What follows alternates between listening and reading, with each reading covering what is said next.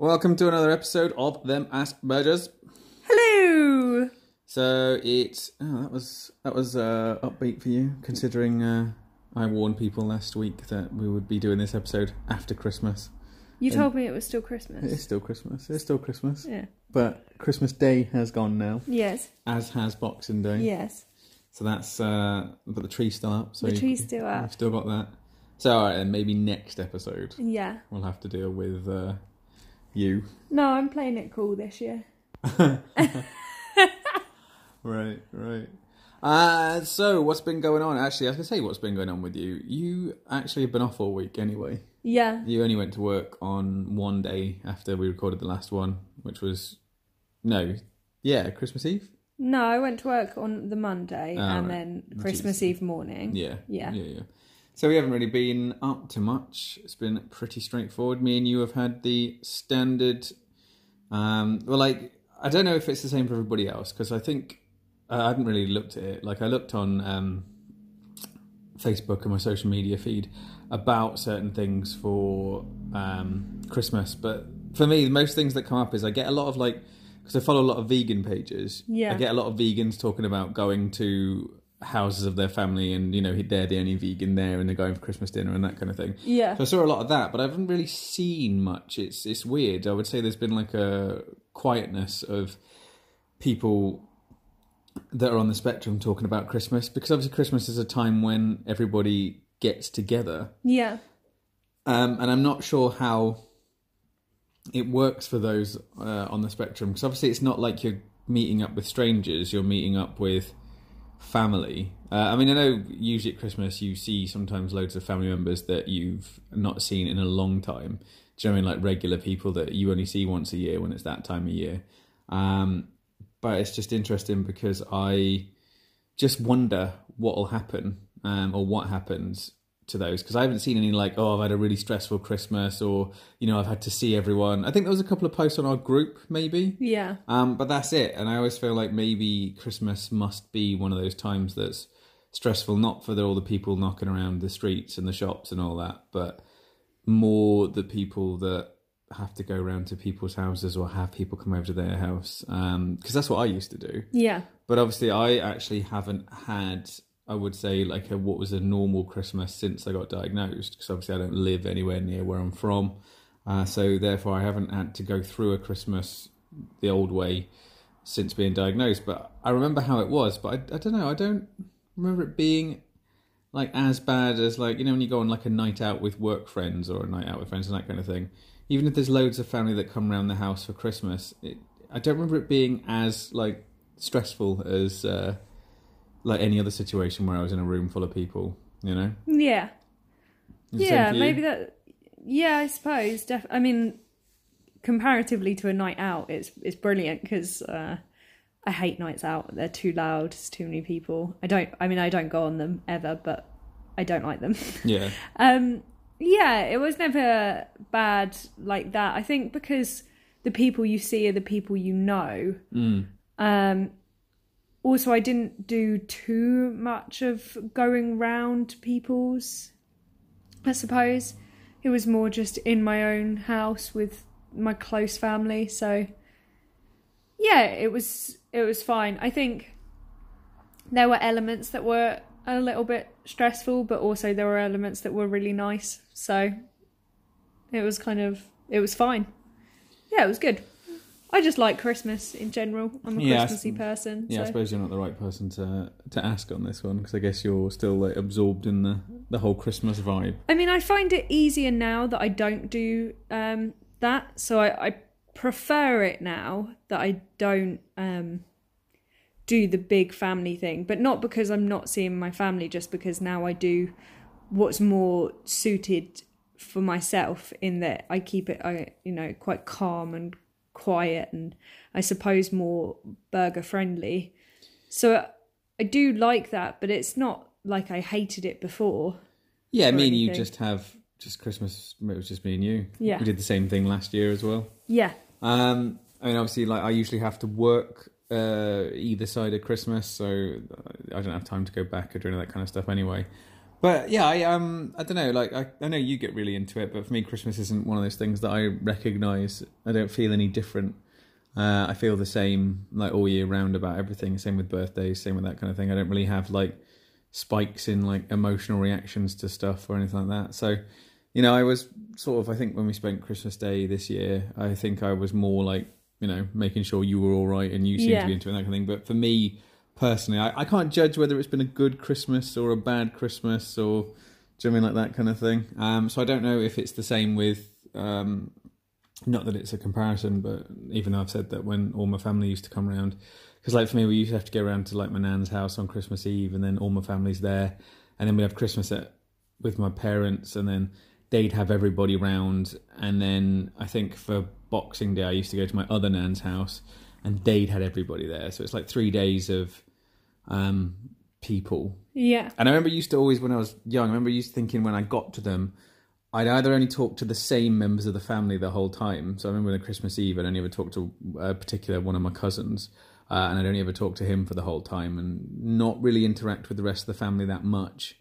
Uh, and then Christmas Day, you know, everyone comes to your house, but it's different because I was in my house.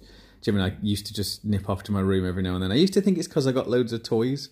So I got loads of toys and stuff. You know, when you're a kid, you get loads of like things for Christmas. Yeah. I could never work out if I was just. I always felt like annoyed that I wanted to like play with my toys and do my new things and like you know really get into the stuff I got. And then people were coming around, and I always found that like a massive distraction. Yeah. So I used to keep some of the toys like under the table with me, like on my chair. So like every now and then when no one was looking, I could like you know mess with them just to try and keep myself distracted. And then at my nan's on Boxing Day, it's my dad's side of the family, and there were loads of people there that I don't have that much contact with. So I felt more in a strange environment than the other two because I saw my mom's family more. Um, I used to take some of the toys. I'd pick like my best two of the things I got that I'm like really into at the moment, and take them with me. Uh, yeah. So I feel like I might have just done that. Like, imagine if I could like, if some way I could look back on it. Not that there's videos of it or anything like that, but if I could see myself at the time, I could probably see loads of coping mechanisms that I was using that I just wasn't aware that I was using, and that's why I feel like it was uh, it was an all right time. Yeah, I think um, I think for me the the difference was even with my family I mask a little bit, not as much as I do with the general public, I suppose, but there's like a an element of masking. So I think the the thing that I like about not being there is that I don't mask around you at all. So I think when when we do like Christmas with the two of us, it's a lot more relaxed in that I don't have to mask at all.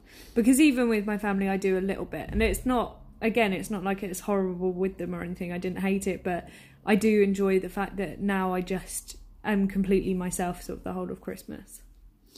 Yeah, yeah, um, yeah. It's just that's all we've done really. Uh, Yeah. I was trying to think of like anything else that's happened. And now we're just in that period between Christmas and New Year's Eve.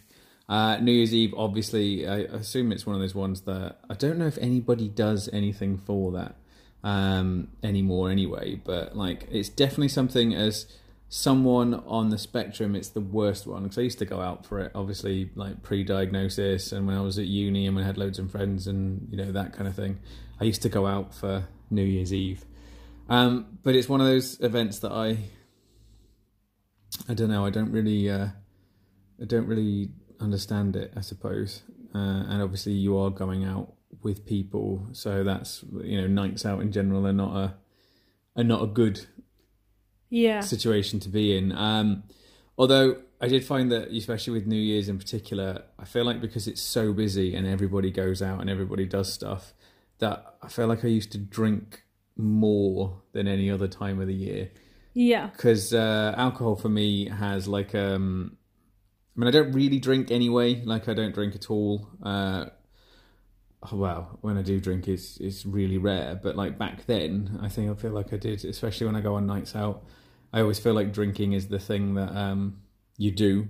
You know, yeah, like you do it because it it does it, for me anyway. It makes me less anxious uh, and less like uh, stressed out and worried, uh, and I do become more chatty. But a lot of the times it goes the other way. So it's not like I used to think that getting drunk was one of those things that I did because then it made me NT. I always Yeah. felt like I was like normal people when I was drunk because I could do the things that they do on a regular basis, but I could do it anyway. Loads of people would just be like, "Oh, you've come really out your shell." I used to get that a lot when I'd been drinking, uh, and I used to think that I was NT. But then I've realised that I don't. I go the other way, so I don't become more NT. I, I've become really chatty, uh, like too chatty.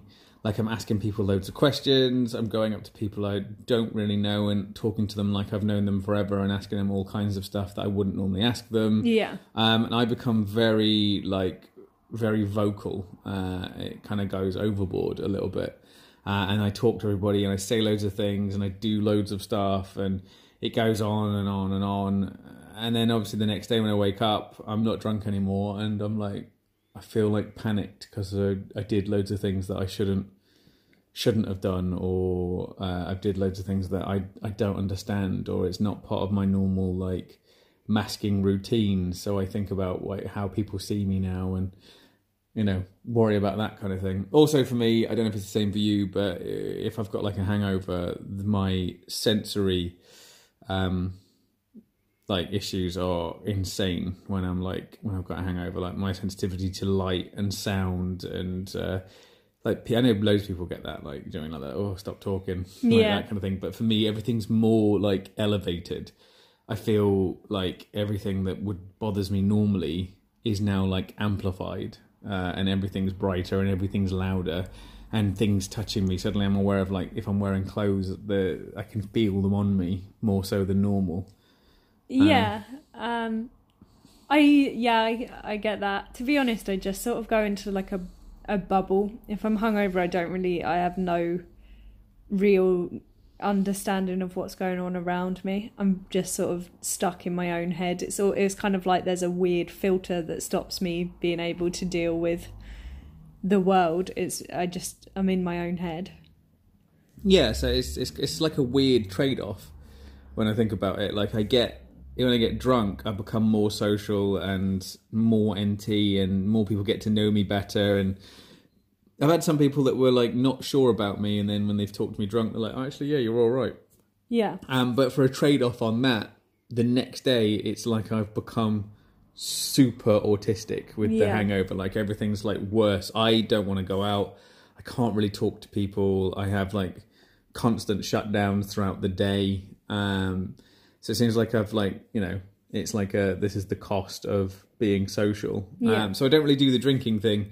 And yeah, New Year's is one of those times where that seems like all everybody is. I'm trying to think of like a New Year's Eve plan with people I know, and I'm sure there's people listening to this that have other plans. But everybody I know that has a plan for New Year's Eve is to go out and get really drunk somewhere, and that seems to be the the New Year's Eve thing. Yeah. Um, so I, you know, I, I, the, for the last, I reckon for the last five, maybe six years, I've done nothing for New Year's. Yeah. I uh, I'm usually asleep before it's midnight Yeah. same. um, and I don't do the that kind of stuff because I just I just can't. Um, I see the point of going out and getting uh, you know drunk and hanging out with people, especially till like midnight as well. A lot of people that do New Year's tend to go out early because you know they want to spend the whole night out and then they they're up past midnight and it's just a big it's just a big thing that uh, I've never really I've never really understood.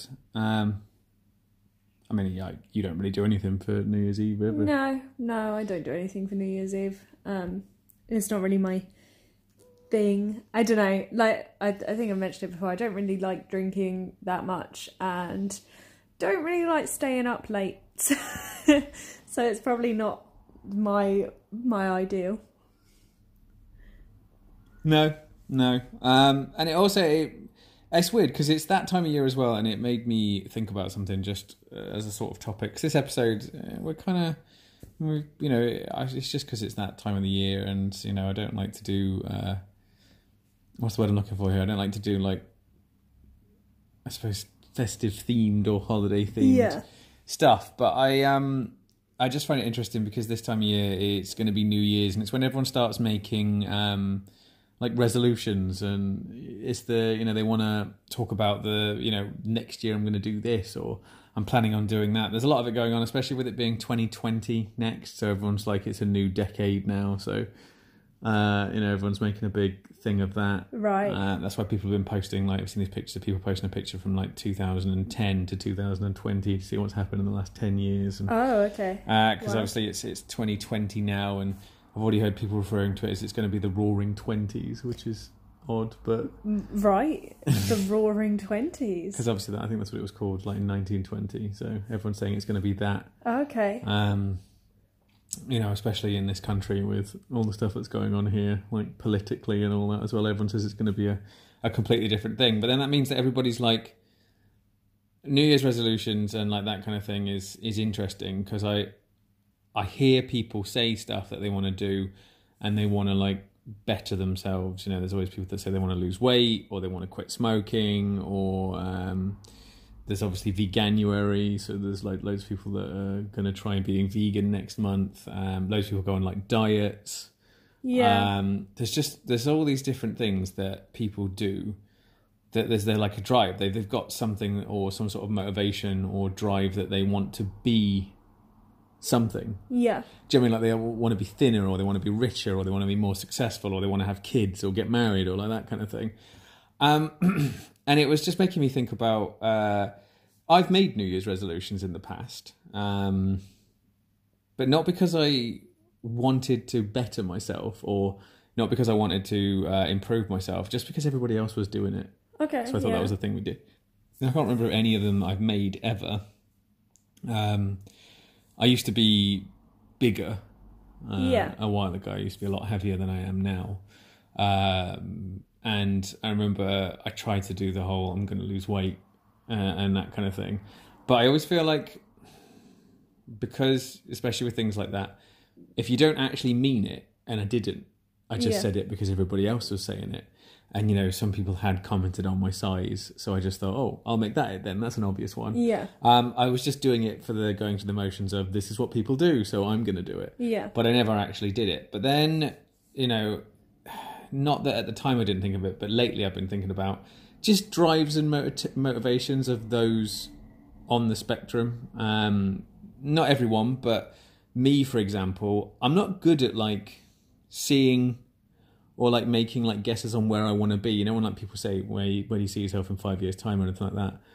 I'm not good at like seeing where I'm going to be. So I don't have like goals or long term goals in general. I've never had long term goals. Yeah. I have short term ones, but I it's always like you know do this by tomorrow or get this done. You know what I mean? Like I don't I'm not good at like the long term goals, and obviously for a lot of people, NT people especially, that's what drives them Yeah. they're doing what they're doing because you know they they have to like i don't think about like retirement or pensions or do you know what i mean like i don't think about anything like that i don't really i know i talk about my age sometimes and i talk about my job a lot but that's more a obsession than it is a drive Yeah. I've always said I wanted a better job and that kind of thing, but I think that's because that's become something that I've ingrained into my behavior. Yeah. But even though I keep saying I want a better job, you, I don't ever look up jobs. I don't ever go for interviews. I don't have a CV that's up to date. Do you mean I just keep saying I need a better job, but then I continue doing what I do every day, day in day out. Just every now and then I say I should do. I should get a better job. I'm going to get a better job, but then I don't do anything about it. And it just makes me think about like, but obviously, if you didn't have any like drives or um, things that motivate you, like I go out and do stuff every day. You know, I go to work every day when I have to go to work. Um, you I, I do stuff like me and you run? Yeah. Um, mean, so I do have stuff. I've just found it interesting. That makes me think about: is there the mo- what motivates somebody on the spectrum is different to what motivates somebody that's neurotypical and this is like a massive guess on what neurotypical people do i don't assume that they only do stuff because they have a goal or that kind of thing Yeah. you know some people do just go through the motions because that's what you do um, but a lot of people that i speak to that are um, neurotypical like a lot of people i work with not eh, not all of us are full time. The people I work with, I work with a lot of people that are part time. In fact, most people that work there are part time, and they've all got something they want. You know, they're either in college or they want to go to university or they want a job doing this and they're working on it, or their uh, you know their plan is. Um, do you know what I mean? They, they've got something, something they're Yeah. going towards, even if it is the job that we're doing now. They want a promotion, or do you know what I mean? Like, there's just there's always something with them. There's always something that they're like driving towards. Mm-hmm. Um, yeah. But I've never, I've never really had that. I don't feel the the same urge for that kind of thing.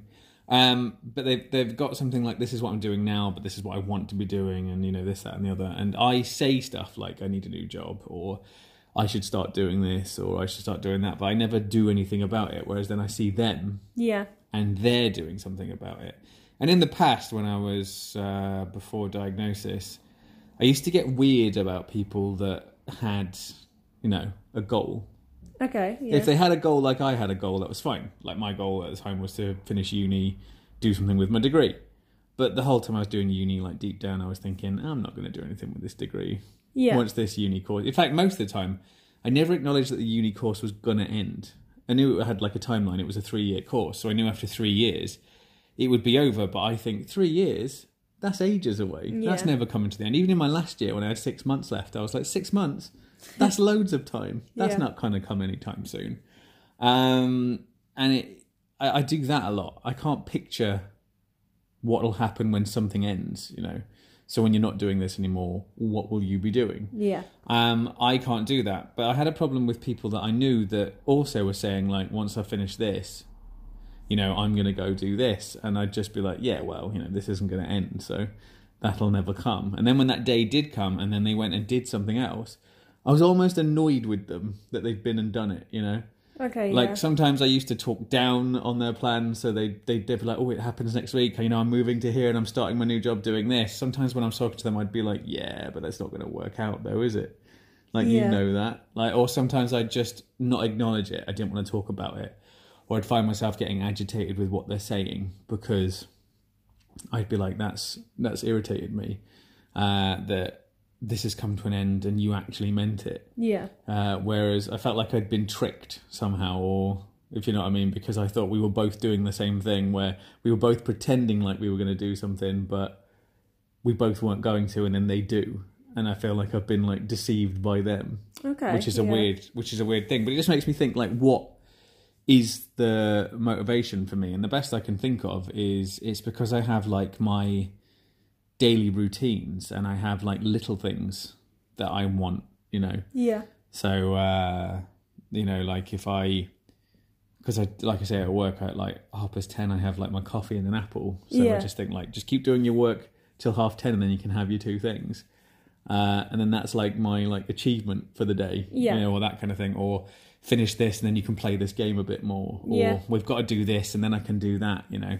I've got like things in the day or things for the day after, but I Yeah. can't um I can't think of things like big term or long time away. This is what you need to get from them. They're like weird alien concepts that I don't I don't seem to be able to grasp. And you know, like if something is four or five days away, if you tell me something now, we're going to be doing this in four or five days. Um, good example of this.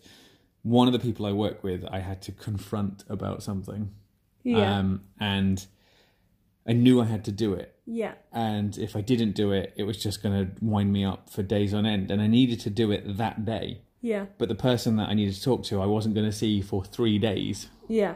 And in those three days, because I couldn't get a hold of him, um, it was messing with my sleep. It was messing with my thought process every day. Like I, I was waking up in the night, and it, it wasn't even that big a thing. I just had to talk to him. Um, and you know, like I kept talking to you about it constantly. I kept bringing it up at random, even when we weren't talking about it. Yeah. Or if we were just quietly, like you were reading a book, I'd be like, and another thing. um, and like that was only three days away. Like, and it really like wound me up, and I got really like anxious and agitated and panicked all the time until I did it. And then once I did it, I was good. So I worry sometimes that if I made a goal or had an ambition of something that was, say, years in the making, I don't know how I'd cope with that, knowing that I'm going to wait a long time for it. You know. Um, yeah. So I don't know if that's why I don't have long term goals. I don't have long term ambitions. And like with things like losing weight or quitting smoking or things like re- resolutions and that kind of thing, if it's not instant, then I don't think I can plan it. I don't think I can think that's what I want to do. Um, either my brain won't let me think about it, um, like uh, generally things like mortgages or stuff like that. They're things that because it takes a while and it's not an easy thing to do. And it's like I was telling you that when I had to move flats, uh, in one of the flats I moved out of, I had a week left until I was my tenancy was up and I had to move out, and I hadn't even started looking for places. Yeah. I can't deal with things that are ages away. It's the same with like Christmas shopping and stuff like that. I, I can't do Christmas shopping early because I don't believe that Christmas is any time soon. So I don't have the same like drives or ambition or do you know what I mean like I, I can't set long term goals for myself because for some reason the concept of something that's a long way away doesn't seem possible. So if I was going to make a believable New Year's resolution that I wanted, it would be something that I could complete in like a week. Yeah. But I'd have to do big parts of it every day just to like keep myself calm and not worry about it. If you know what I mean. Yeah. So say like my goal was to finish a computer game by the end of the week. I'd have to play it every day for a certain length of time just to feel like I've I've like, you know, dealt with that. Yeah. So um, yeah, which I'm not saying that's an autistic thing, and that's not a a specifically autism thing. I mean, it is for me, and I'm sure there's people out there that are the same. Because usually when we have these topics and I talk about this kind of stuff, I always feel like it's just me and that's just my autism. But then I get people messaging me saying, "Yeah, I do the same thing," or I can really relate with Nikki on this one. The connections one from last week, I felt like me talking about not being able to connect with people properly was maybe just a me thing. But then Yeah. there was loads of people just saying, "No, I'm exactly the same." But I feel like on this particular topic, me and you aren't the same on this one. No. I feel like you're different. But then, so that makes me think like, do you have an autistic perspective on this? Or is you, are you like everyone else? Because for me, what I've really like noticed with you is you have the same, like you are able to set long term goals for yourself, and you're able to see not see the future, but you know what I mean, like plan for the future. If you make a New Year's resolution, you you do it. Um, for example, you wanted to learn to play the piano, so you've got yourself this keyboard now, and you've been doing lessons on Yeah. YouTube. You wanted to learn how to solve a Rubik's cube. You just watched videos on YouTube, and now you can. With me, I would love to know how to solve a Rubik's cube, but you tried to teach me once, and I lost interest in about what a minute because I realized that this wasn't going to be a case of you were going to talk to me for two minutes and then I'd know how to do it. Yeah. I realized it would take time, and I'd want to be able to do it fast. I wouldn't want to like keep thinking about it. Same with learning an instrument. They're goals where if you want to achieve them, they're so far away from me that I can't do it. I can't play an instrument because you can't just learn to play an instrument like inside a week. Therefore, I will not play instruments because I become too frustrated if I can't even slightly pick it up. But then you put the time in and the effort and that kind of thing. But then I guess for you, and like correct me if I'm wrong on this one because I want you to talk about it. But you, you, I think in you the the burger sense is you become obsessed with something. Yeah. So you want to do something, and how long it takes you doesn't matter. And um, you know, like it doesn't matter what the time frame is. It doesn't matter how many hours you'd have to put into it. You just know that you want to know how to do this, and you want this. Like when you want to change jobs, you wanted to change jobs. You know, like uh, if you want a promotion at work, you just you focus on getting the promotion. But I feel like it's it kind of becomes everything you do. You know? Yeah. Like you think about it a lot. You watch loads of videos about it. You logically plan out how to do it and then do it, but you don't set yourself a, a deadline for any of No. this. You just think, I will do this, and then that's it. Like it doesn't matter. You start working out like plans on how to do it properly, uh, and that kind of thing. But I feel like isn't that what what most people do? Isn't that how most people operate? I suppose. Yeah, probably. I don't I don't really know. I suppose you're right that it becomes a bit of an obsession with me with things that I plan to do. I think I make the decision quite uh quickly probably, so I don't really think about it before I do it. If I wake up one day and I think I want to learn to do that, then I just will. Like it it will be in motion as of that day. I'll have started with changing jobs when I wanted to change jobs. I kind of decided that I wanted to change jobs and then had it set up and ready to go within like a day, maybe. Actually, yeah. Do you know what? I have thought about it, like in the autistic sense for you. You, it becomes everything at Yeah. that point. It does. I remember when you wanted to change jobs and you hadn't yet. Yeah, You were like having lots of meltdowns about it because you hadn't done it yet. yeah, and you hadn't got to where you wanted to be yet. And it wasn't like an impatience with me. Like with me, if I see that it's too hard or will take too much effort or will take too long, I just don't do it. Whereas for you, you'll take a task on no matter how long it'll take or how hard it is. But then you do have an impatient thing where you set yourself, I need to be here by now and I need to get this done by now. And, you know, I should be at this point in this Yeah. Process by now and I'm not. And I, I do actually have to talk to you a lot and be like, look, it doesn't matter that you haven't done this yet.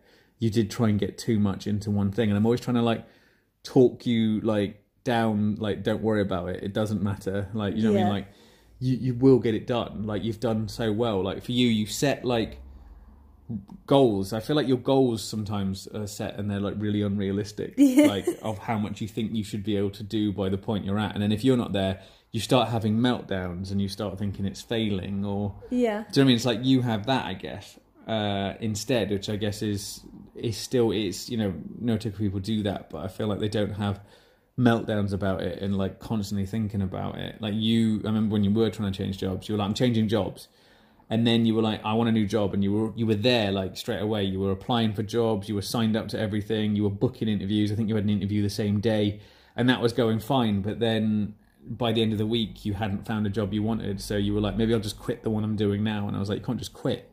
Like, don't just quit your job. Yeah. But you were like, no, I, I I said I wanted to be out of this job by the end of the week. It's the end of the week, and I'm not out. I don't have a new job yet, but I need to be out by now, so I'm quitting. yeah, I'll just quit and then I'll continue looking from there. Like you do have that where you kind of rigidly say by this point I want to be here and then if you're not there by this point you almost like try and look for an extreme measure to get to that point. yeah. I think I and I probably am sometimes a little bit over ambitious with what I think is possible.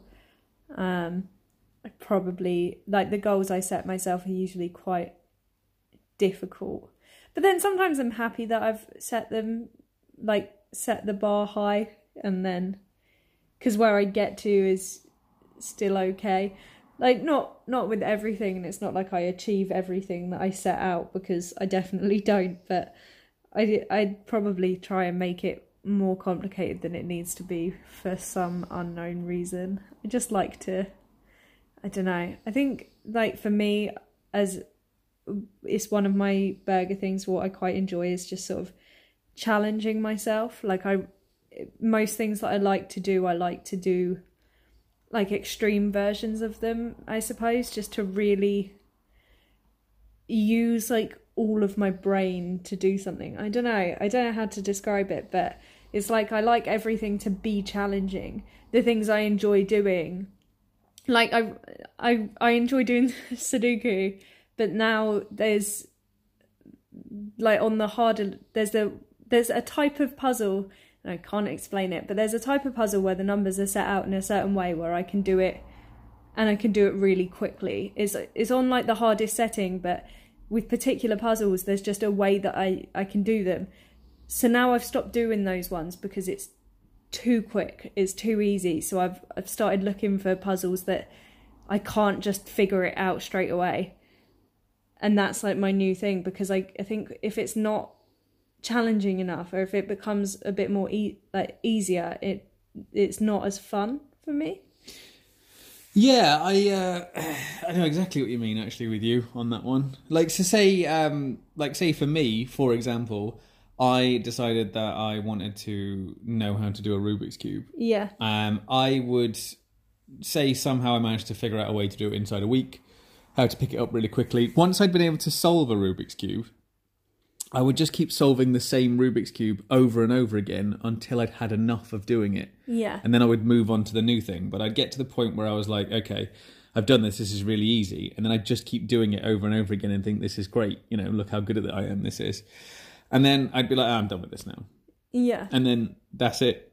Whereas with you, we had the Rubik's cube. You learned how to solve the Rubik's cube, and then you wanted to know how to solve the Rubik's cube faster. So then you got a speed cube, and then you wanted to get really fast at that, and then that was easy. So then we moved on to various different types of Rubik's cube. I got one, I got like a Where's Wally one, Yeah. um, like ones that had different things that weren't just the colors. And then obviously eventually we got the Megaminx, Yeah. which you struggled at that to start off with. Um, but then like you got the hang of that, and then yeah, it's the same with the Sudoku. You can do like the expert Sudoku puzzles now, but you're always trying to do it faster than what you did before. You were messaging me at one point where you were like, "I've done it under five minutes, I've done it under four minutes. Look at this time now," uh, and you just keep doing that, and it's it's weird. It's like you've achieved the thing you wanted to achieve, but I don't know if because obviously like what's supposed to happen as i believe with neurotypical people is they do it and then they have a sense of achievement of i've done it you know like look how good this is i've done it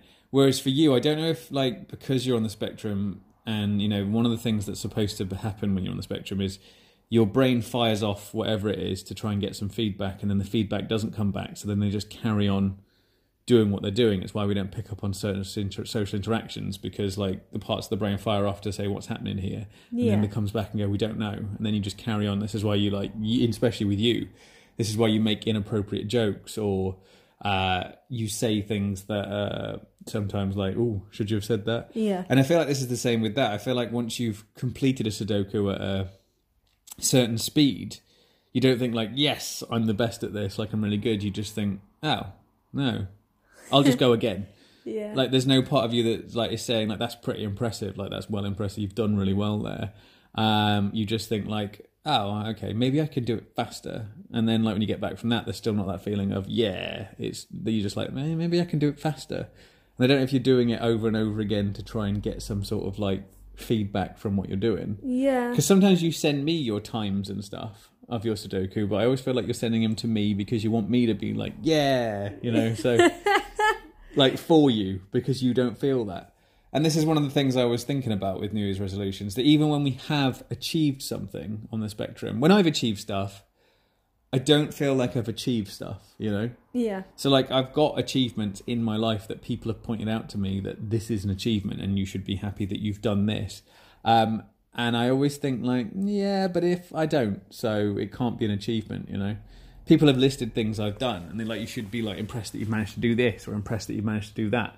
But I never feel like an achievement or impressed by anything I've done, so therefore I don't see it as an achievement. And when people list it back, and then I start like downplaying it, you know, I start explaining why it's not an achievement Yeah. because otherwise it looks weird that I don't feel what they're feel, you know telling me. So I just tend to go, yeah, well, the reason it isn't is because of this, or it kind of doesn't count because this happened, and that makes it not the same as everybody else. And I do that a lot. So even in the times that I have done stuff or reached a goal or you know managed to do something, I always kind of then because I'm not getting the emotional response to it that everybody else is getting when they've done similar things. I don't understand why, and so I start explaining why what I've done is different to if somebody else did it, Yeah. and therefore this is why. I mean, obviously they did that like pre-diagnosis. I'd be like, yeah, but that doesn't count because of this. Like when I got my degree, everyone was like, "Oh, you've got a degree," and I'd be like, "Yeah, but it's a two-two, so you know, Yeah. it's not really a degree." You know, like I should have got a two-one or a first, and I didn't, so it doesn't count. Or when someone go, yeah, but it's still a two-two, that's still a degree. I'd be like, yeah, but it's in a course that I've done nothing with, and I'm not interested in using it, and it was a waste of time and money. So I tend to do that um, with stuff I have achieved because they're almost, I suppose, accidental. I never, weirdly, I never went to uni with the intent of getting a degree. Yeah. It just happened to be that's where my life went.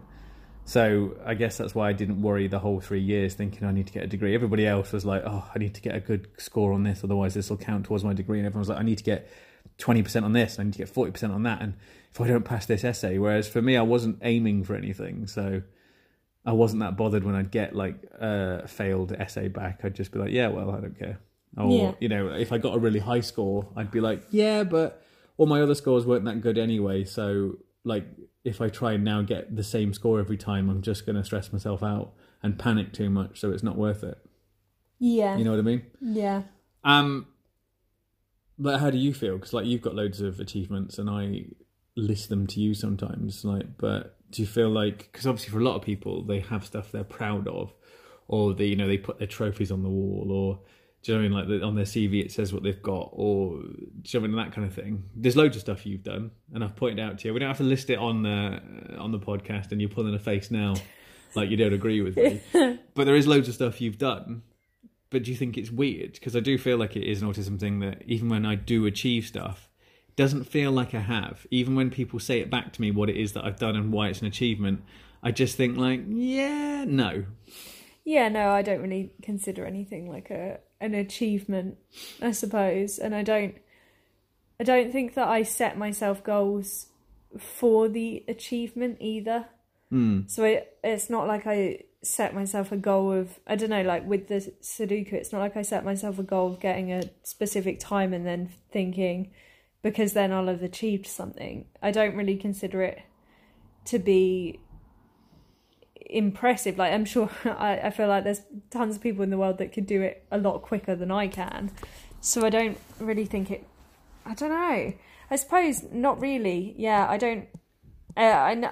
I don't really get that sense of achievement that I think others do, or at least I would assume they do. I don't know how NT people, or obviously not all NT people, but I don't know how a lot of them feel about things. I don't know whether they get this sense of pride or um, I don't know what it is, but yeah, I don't think that that's something I get. I actually think that if anything, it, it probably just makes me feel like I need to do something more.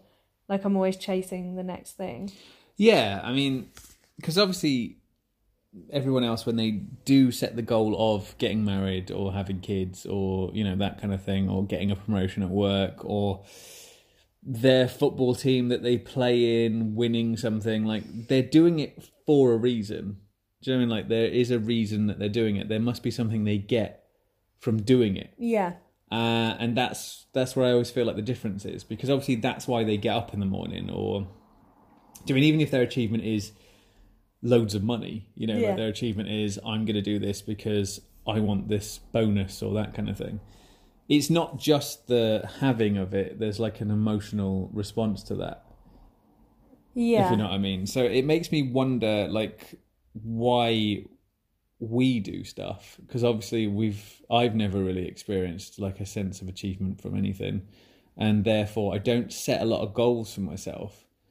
But in a lot of neurotypical people that I know, when they start getting into that framework of I never achieved anything and there's no point in me doing anything and you know I don't really have any goals, they start moving into like the whole depression side of things and they start thinking like what's the point and like you know that kind of thing. It moves a lot of neurotypical into that side of things. Whereas I never think that. I never think what's the point or I don't think I'm not getting out of bed today because who cares, you know. Um, so I just I wonder, and I've never been able to work it out. Like, what drives me as uh, an autistic person is definitely different to what drives everybody else. The reasons I do most of my things always tend to be, and if you listen to any of these episodes, you know we always talk about like the you know our motivations behind stuff and why we do things is always for a different reason. Um, but like if you don't get a an achievement feeling from something, then why why go down the path of the Sudoku or promotions at work or you know like me and you did the um me you did the marathon. We've got another marathon in february. Yeah. like loads of people do that because you've seen people when they finish marathons you know it's all over their facebook. Yeah. they tell people constantly i ran a marathon. Do you know what i mean? Like it's uh it's that. Whereas me and you barely told anyone. Like it went on our instagram page because we you know that's what we put on our instagram page. But it's just uh it just it was just something that interests me and it's because everyone wants to have like you know when they have new year's resolutions and everyone's talking about like, their goals and what they want to achieve in 2020 but they're doing it for for a reason. There's something they get after doing it. Do you know what i mean? Like people don't want to own a house for the achievement of owning a house. They get something emotionally from the fact that they own their own property or they've found you know somebody they want to marry or do you know I mean? Like they've got do you know I mean? Like there's there's definitely I feel like it's more than just the having of that they definitely feel something like emotionally about it Yeah, yeah, you're right. I don't because I think as well another a thing that's big for me is I don't enjoy. I I don't like doing things for other people to say well done. Yeah. I, in fact, that makes me really uncomfortable. I don't like that at all. Um, Yes, that was just stay where you are. yes. but I was going to mention that in this episode as well is compliments. Yeah. Also, like I- I've never. I, there's a lot of people I know on the spectrum that can't take them and get really awkward when they happen. yeah. So also, like, why do it then if you know you might get something like that? I don't know because I think what what I do it for it's it's my own brain. It's and I, I don't know if I do it because I want to achieve it or just my brain goes, but can you do this? And then it's almost like it's almost like challenge accepted. Like my my head's had the thought, my head had the thought, oh, can you learn piano? Well, yeah, I'm gonna try. I'm gonna give it a good go because it's all yeah. It's kind of feels like I'm challenging myself, but then it's not something that I talk to other people about. Like I don't talk to friends or family or acquaintances or whatever and say I'm trying to do this or this is what I'm doing at the moment or I yeah I, I ran this marathon at the weekend or anything like that because I don't want the well, like if it came up in conversation it just naturally fitted in then I would mention it but I wouldn't mention it for the oh wow that's amazing and if if it did get to that then I would move that along really quickly because yeah I can't I don't I don't enjoy compliments they kind of I don't I don't know what it is. I don't know why. It's also like I don't really give them very often.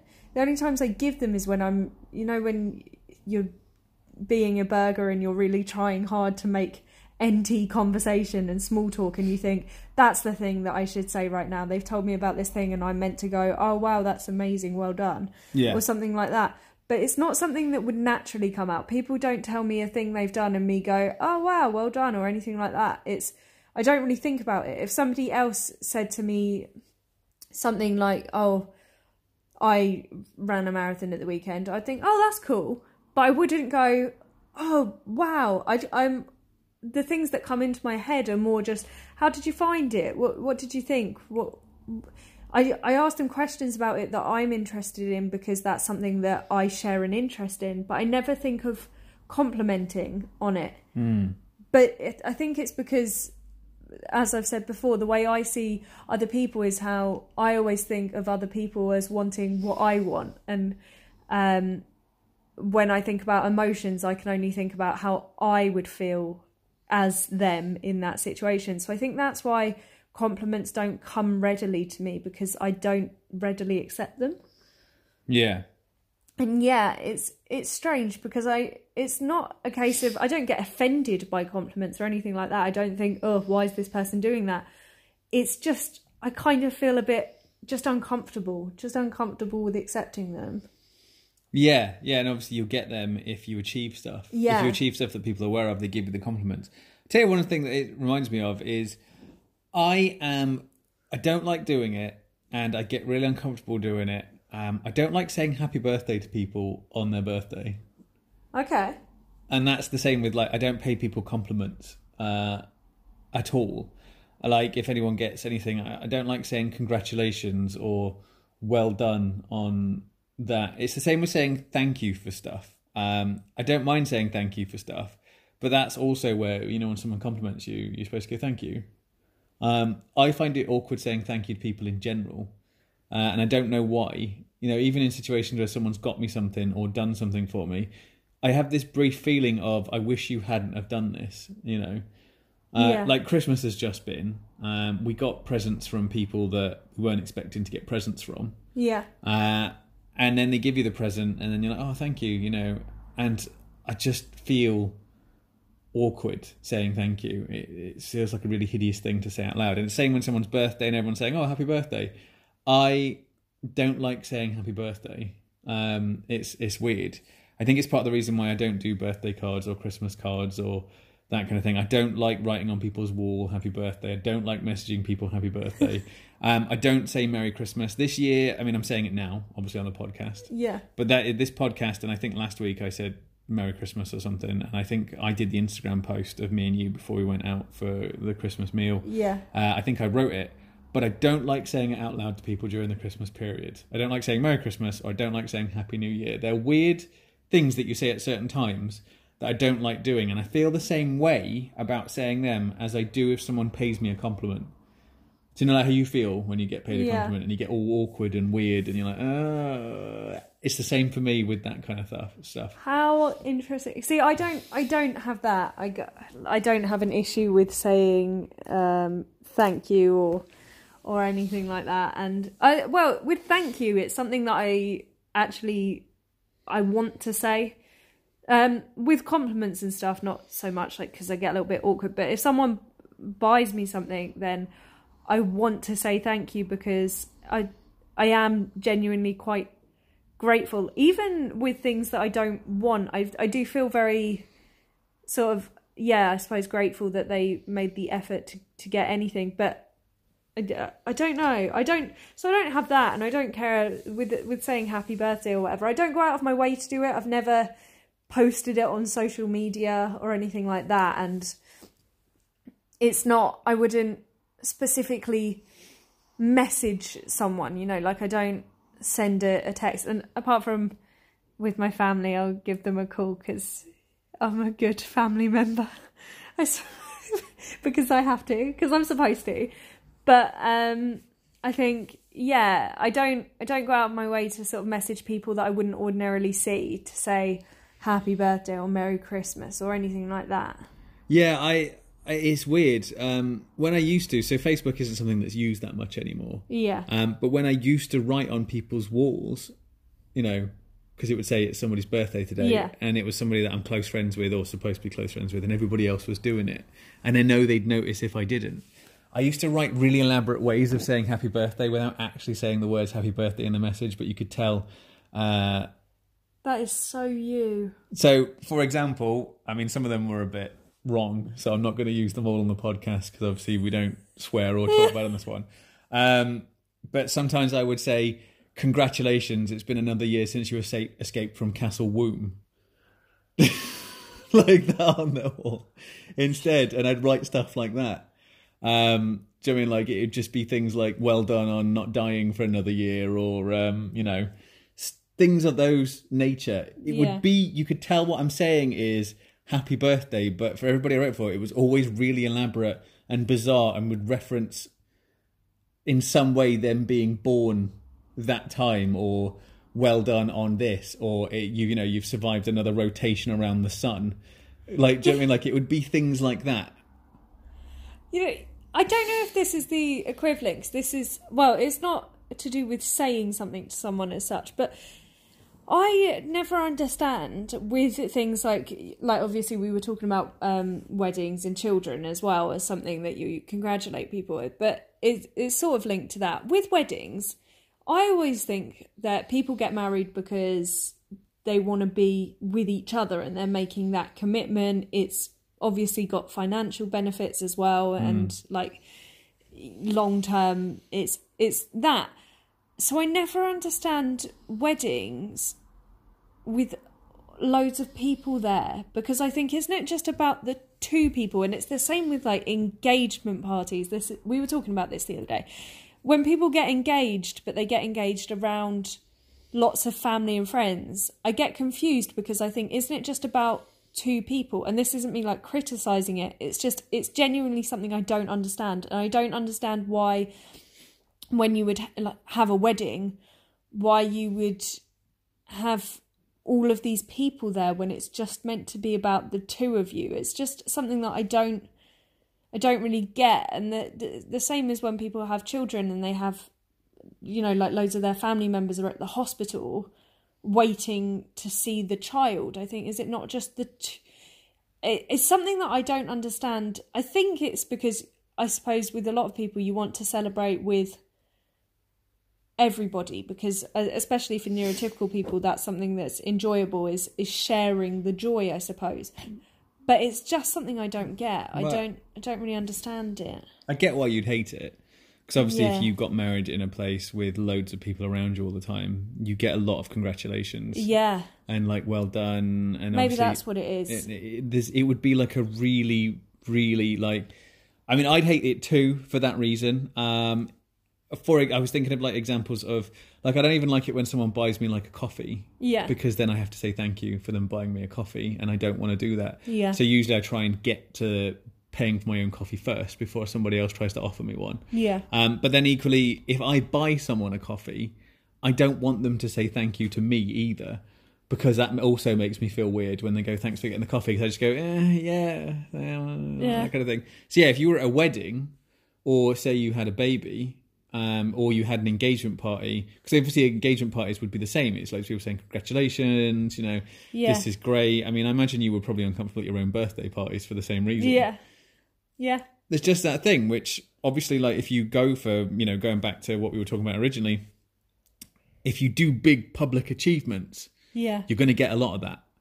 Like, I know you've always wanted to, um, like, you're big into the Olympics. Yeah. You love, like, Olympians and, like, Olympic athletes. But I feel like if you ever were one, you'd hate it if you ever won Oh, gold. yeah. Because it's on telly Yeah. everyone wants to interview you everyone wants to talk to you about it and how well you've done and talk how good your career is and that kind of thing so it's something that i know you wouldn't want to do it's why you've never wanted to be like famous or uh, Oh, God, yeah, do you what I mean because then there's that level of people saying like well done or like having fans or like that kind of thing Yeah. like sometimes when people send us like nice messages about the podcast you're a bit like oh I mean, I I love it because the the messages are always really nice. But yeah, I know I know what you mean. yeah It's, um yeah, it's interesting. I don't because I.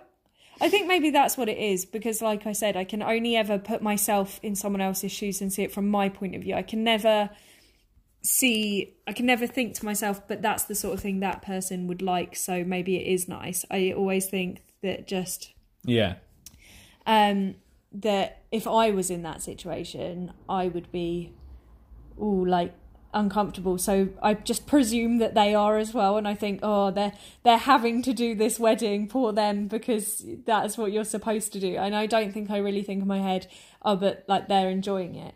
With you, I know you don't like the congratulations and stuff, but one thing you do quite enjoy is um attention. i do like attention it's it's, it's a massive like contradiction on this whole thing Yeah. But I like attention for good reasons or bad reasons. So I like bad attention as much as I like good attention. But you do like good attention. So what's the difference? I like good attention, but I don't want people. I don't do things for like.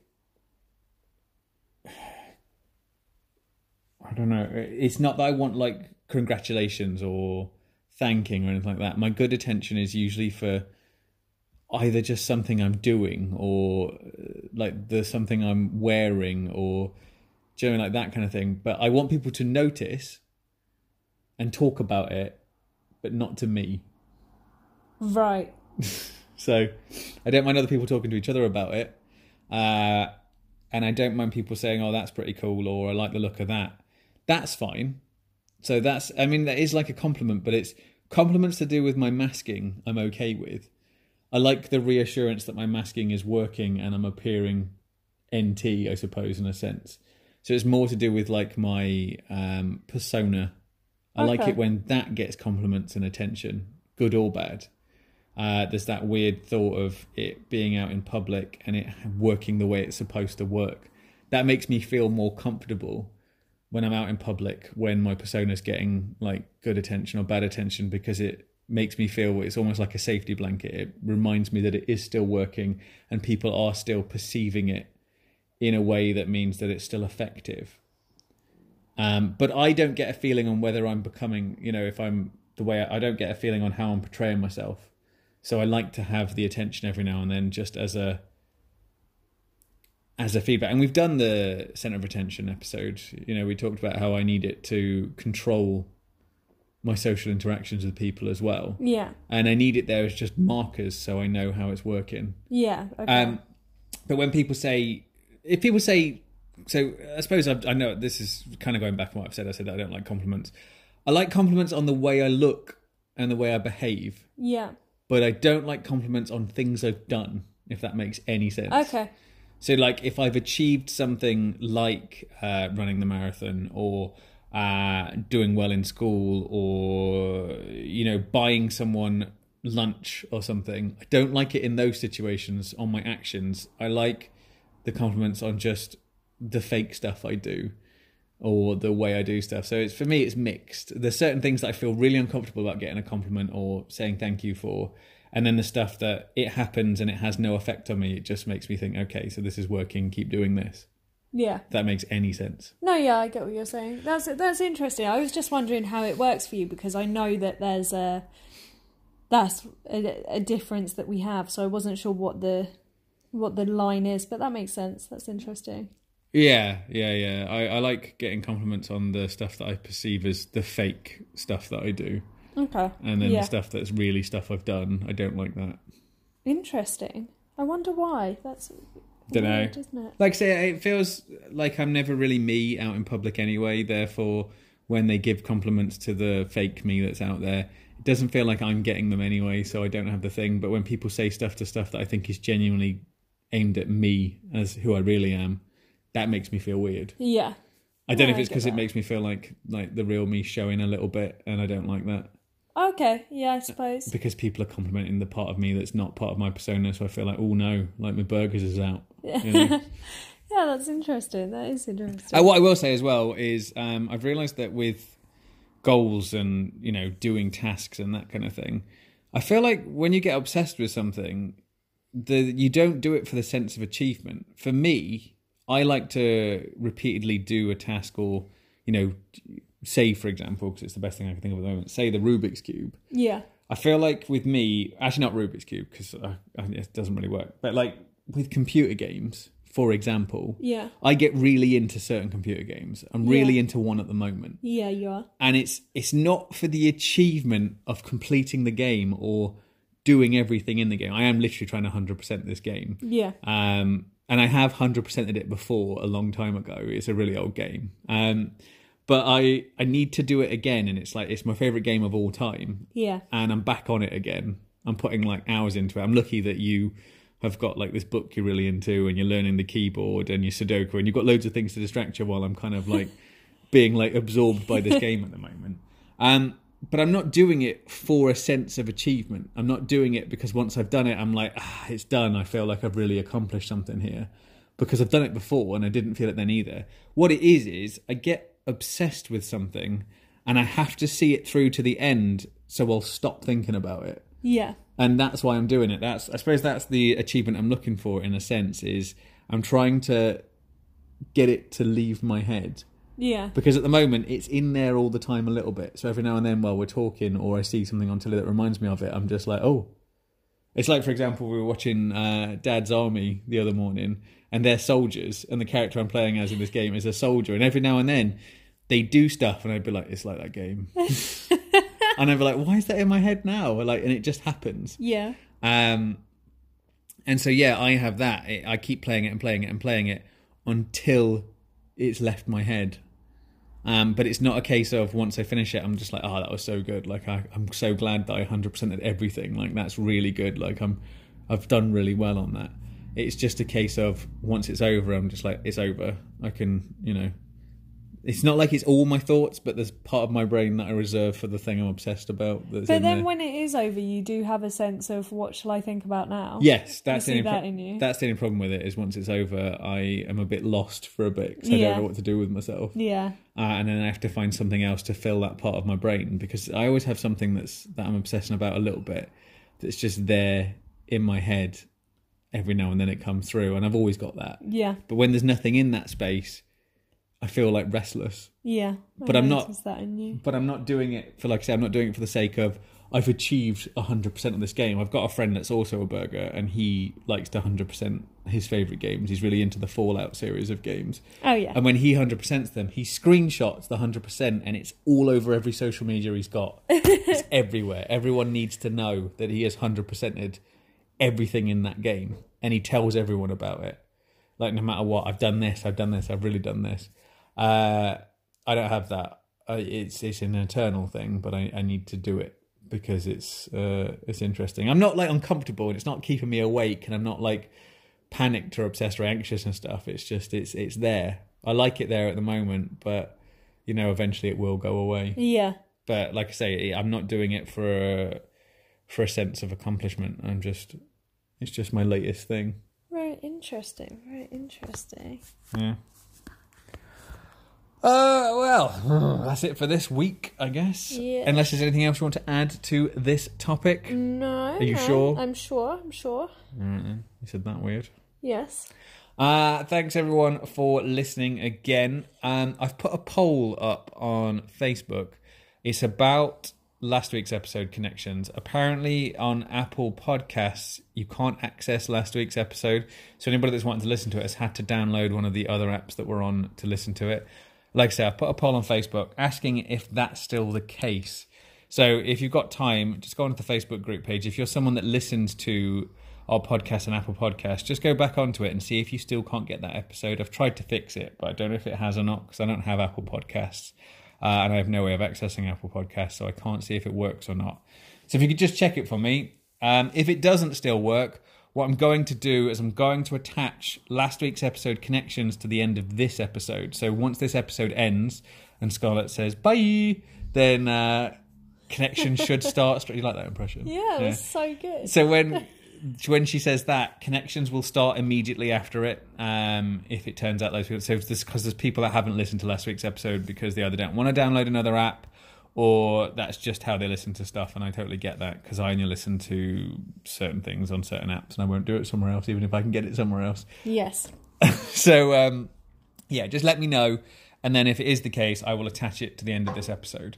Uh, but yeah, that's it. Next week, I don't know what we're going to talk about. There's been some suggestions. I am basically weighing up between a few different topics. I'm not sure which to go with next. Um, but yeah, still though, if you've got any suggestions, then send them to themaspergers at gmail.com or private messages on Facebook. Uh, but we're on Facebook, Instagram, and Twitter. Just look for them Aspergers. There's also a private group on our Facebook page that you can join uh, where you can talk about our podcast or anything you want, really, because there's loads of people in there now. And there's nearly 500 people in the group, and they all know something about autism or they're all interested. And I haven't seen a question go up yet that hasn't been answered by someone. Yeah. Uh, yeah. Thank you, everybody, for listening. Yeah, thank you. Speak to you next week. Bye. Welcome to another episode of Them Aspergers. Hello. Yeah. Hello. How exciting. You gonna say hello again? Uh, yeah, no. Yeah. So it's the we're only days before Christmas now. Even those that are listening to this and aren't in the physical area of Scarlet, you can probably still sense the tension coming from her right now. I cried about how excited I was last night. Yes, genuine tears. Genuine tears. It was a bit nuts. I'm so excited. We were just playing Mario Kart, listening to some Christmas songs, and you just fell to pieces. I love Christmas. I love it. I'm so excited. So yeah, that's uh, it's only a few days away now. Yeah. Um, Yeah. yeah, I think you'll be Oh. able to hold it in. I'm so excited. Christmas is the best time of the year. I love it. I love it. I've got my whole Christmas day planned out from start to finish. It's to be amazing. I've also like Boxing Day's planned, Christmas Eve is planned. Oh, it's just like the whole Christmas period. There's like set things for every day. It just I'm very excited. I'm looking forward to it a lot. It's just interesting. Um, I guess because you get like some sort of emotional thing from Christmas. Yeah. I don't really get like anything from Christmas, birthdays, that kind of thing. Like, never really have done. Um, I think when I was younger, my mom said that I had issues with like, well, not issues, but with like presents under the tree and that kind of thing. I was always trying to work out what they were and always messing with them and that kind of thing. But I don't think that was because I was excited for Christmas. I think it's the unknown. I think it's the like the stuff that I don't know what it is, and I'm like that with everything. Like if I don't know something, um, we I think we've said before, like if people are talking about something and I don't know what it is they're talking about, I try and ignore it, but I can't ignore it. I have to just go and uh, go and find out. Uh, and I think it's the same with Christmas when I was a kid. Like I I couldn't work out what was in the presents, and I was fine as long as I couldn't see them. But say they were put under the tree really early on in the month, I uh, used to drive me mad. Like I feel like they could only be put under there like the day before. I don't know if like my parents ever worked that out, but I noticed that like when I was really young, they wouldn't put presents under the tree until like like just before. So yeah, I uh, uh that always helped, but like it's uh it's kind of like now, like now though I've kind of grown out of it. Like we've got like we've got a tree, there's presents under it now. I can see them, but uh I'm not I'm not like trying to get involved with them. Yeah. Do you know what I mean? I've left them alone. Yeah. Kind of, I kind of moved on from it, but I think that's because, you know, with a lot of things with your Asperger's, there's there's stuff that I used to do when I was younger that I just don't do now. But yeah, you you like obviously have like an emotional reaction to it, which you know it's it's I suppose it's a bit of a stereotype when you say that like people with autism don't have like emotional reactions to things. You know, some people believe that. You know, like when some people say that like they don't we don't have empathy or sympathy. Yeah. Um, I think we do. I think we have like strong emotional reactions to stuff. It's just some for some stuff. It's it's not. It's either a lot more intense than what everybody else is having, or it's an emotional reaction to something that other people wouldn't have a reaction to at all. Uh, I think with us is is a more of a accurate thing. Like I've said with like my, um, I suppose. I suppose like that anger and that kind Yeah. of thing. I get like anger and like, uh, um, yeah, just that to to stuff that people wouldn't have a reaction to at all, or it is some people get like a frustration from something, but and I'll have a frustration to the same situation, but mine is a lot more intense. Uh, and I think you have it with like you know the happiness or the yeah. excitement. I I had like essentially last night. It was kind of like a a meltdown over Christmas, but a positive meltdown. Yeah, whatever they are. Um, I, I wouldn't say that I've ever had one, but I've definitely seen you have them before, where you get overwhelmed Yeah. uh, and then have. It's kind of like a meltdown, but it's not like a meltdown. Um, it's a like- melt up. yeah, you don't have the. Sorry. I'm sorry. okay, carry on. No, come on, get it out your system. No, carry on, carry on. I'm laughing at my own joke. You still are. But yeah, carry on. but yeah, I um, uh, yeah, I guess it's like an overwhelmed like thing, which is essentially what a meltdown is. Is, is Yeah. you're overwhelmed by a particular emotion or a particular event, or you know. So I, I feel like you're just having them. You you just have positive ones, and uh, Christmas is the uh, is the big one for you. Yeah. Um, you do have little smaller like excitement spurts um over other stuff. But yeah, Christmas is the one where it's it's uncontrollable. We went out for a Christmas um, meal yesterday. Like me and you went to uh, like a restaurant we go to, uh, and we went for their Christmas meal. We did the same thing last year. Yeah. Um, which anybody that's got us on Instagram, we posted a picture of us just before we went out for it. Yeah. And um, yeah, like it, you were the same. Like you were fine, but then like as we were driving back, like I put on like a Christmas playlist for you, and then yeah, that was it. I feel like that was the start of it. Yeah. Well, what actually happened when we were driving back and we you put on the Christmas playlist, I got a little bit excited, and then instead of just driving back home, we sort of went for a drive so that I could listen to more. songs. yeah, so you could listen to more songs, and uh, you know, obviously, lots of people put lights out on their house and that kind of thing. Like my dad used to do it when I was younger. Like, there's a street in the town that I'm originally from that has like it's kind of like everybody down that street has a competition of Yeah. who's got the most nuts Christmas lights. So my dad used to take me out driving. Like we'd go out in his car and we'd go around and see who's got the most, like who's gone all out for Christmas. Like there was like inflatable snowmen and like Yeah. that kind of thing outside. So I, I kind of did that. I kind of felt like I was doing what my dad used to do, but just for you. Uh, we were just driving around seeing everybody's like Christmas lights. So we Yeah. drove like uh, yeah, just about. So that was uh, Singing along. yeah. Well, you were singing along. Yeah. Uh, I don't really. Uh, I mean, like I don't mind Christmas songs, but uh, I wouldn't really say that they're my. Uh, They're not really your jam, yeah, are they? yeah. So we did that. That was good. Yeah. Um, there's nothing else going on. We've talked a bit about. Saying I'm not. I've not had any. We talked about like my, you know, being relaxed and Yeah. uh, everything's like calmer now with me. Um, you know, apart from uh, I suppose my uh, Mass Effect thing that's going on at the moment, but that's uh, Oh, with your character. yeah, yeah. I'm having some old classic obsessive behaviours at the moment, which is nice. We, I, I would say, actually, we've both sort of got. Um, we almost went a little while without having. We had, uh, we each had routines in place, but I don't think we were really special interesting as much. If that makes sense. I don't know if special interest is the right word, but doing like really burger Yeah, I mean, every everybody on the spectrum has their they, they have special interests, right? Everybody's Yeah. got something that's their thing that you're into that you uh, you like to do in a way of calming down. You've got something that you're interested in that's you know what you're what you like. You know, it could be anything. You could be into like football or like computer games or you know certain types of books, certain types Yeah. of movies. You could be into all kinds of stuff, and it's the thing you do to relax, to calm yourself down. Yeah. Um, you know, like you you do the thing that's your special interest, and obviously, uh, like neurotypical people have it as well. But I think for the autism side of us, it kind of it's not like it turns off your autism, but it kind of you don't really notice your autism when you're absorbed in your special interest.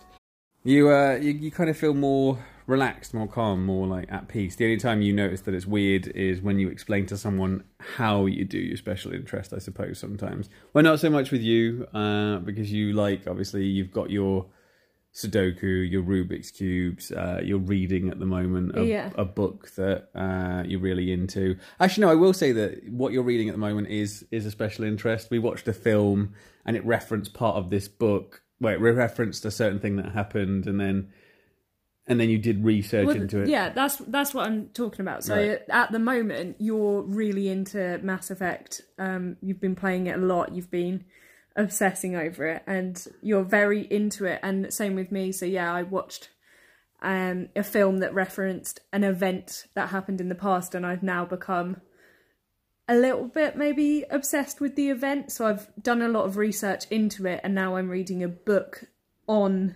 the event itself.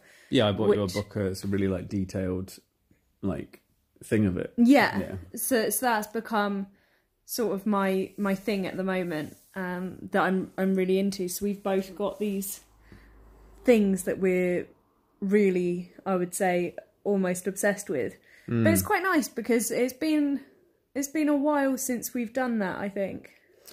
Yeah, I mean, I always felt like I did it to uh, like escape from, um, you know, life, the real world, that kind of thing. Like I used to get really into certain computer games. Not all computer games. Some computer games I just I can't play. I'm not a big gamer, but sometimes there's a game that comes along that I get really into it. Yeah. Uh, and I play it for hours and hours and hours, and it used to mess with my sleep cycles. It doesn't anymore anymore because uh, I've kind of got into the habit of doing it. But it, you know, I used to like when I was younger, I used to start playing something from like eight o'clock at night, and then I'm playing it till like four in the morning, and I haven't realized that it's like four in the morning. Like my brain is like just like fully going, like it's not slowing down. I'm not feeling tired. I'm not feeling like worn out, um, which doesn't sound like it's relaxing, um, but it completely distracts me from everything that I've ever, you know, that I'm worrying about or thinking about. Yeah. And it's not until the second I turn it off that everything comes back again. So, Yeah. so I always felt like when I was younger that I would just repeatedly play the same thing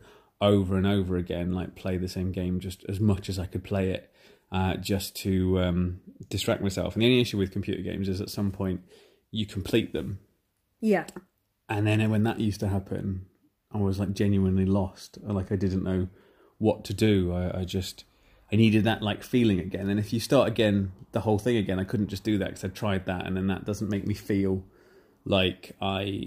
It doesn't feel the same. I don't feel the distraction because I'm not fully absorbed because I kind of know what I'm doing. So I'm kind of like just going through the motions, and it's not the same thing. And then I would like try another game and another game and another game until one came along that gave me the same like feeling of like not paying attention to the things that were bothering me. Which is actually the same way I felt about reading. Like Mm. you find a book that you really like and then you finish the book and you don't know what to do next. yeah, I imagine Yeah. most people when they finish like a book or watch a film they really like, they they kind of just go, "Ah, that was nice," you know, that was good. But for me, I was just like, no, I'm not. I'm too into it now. It's become part of my routine. It's become like what I do, and I can't find anything to fill that space.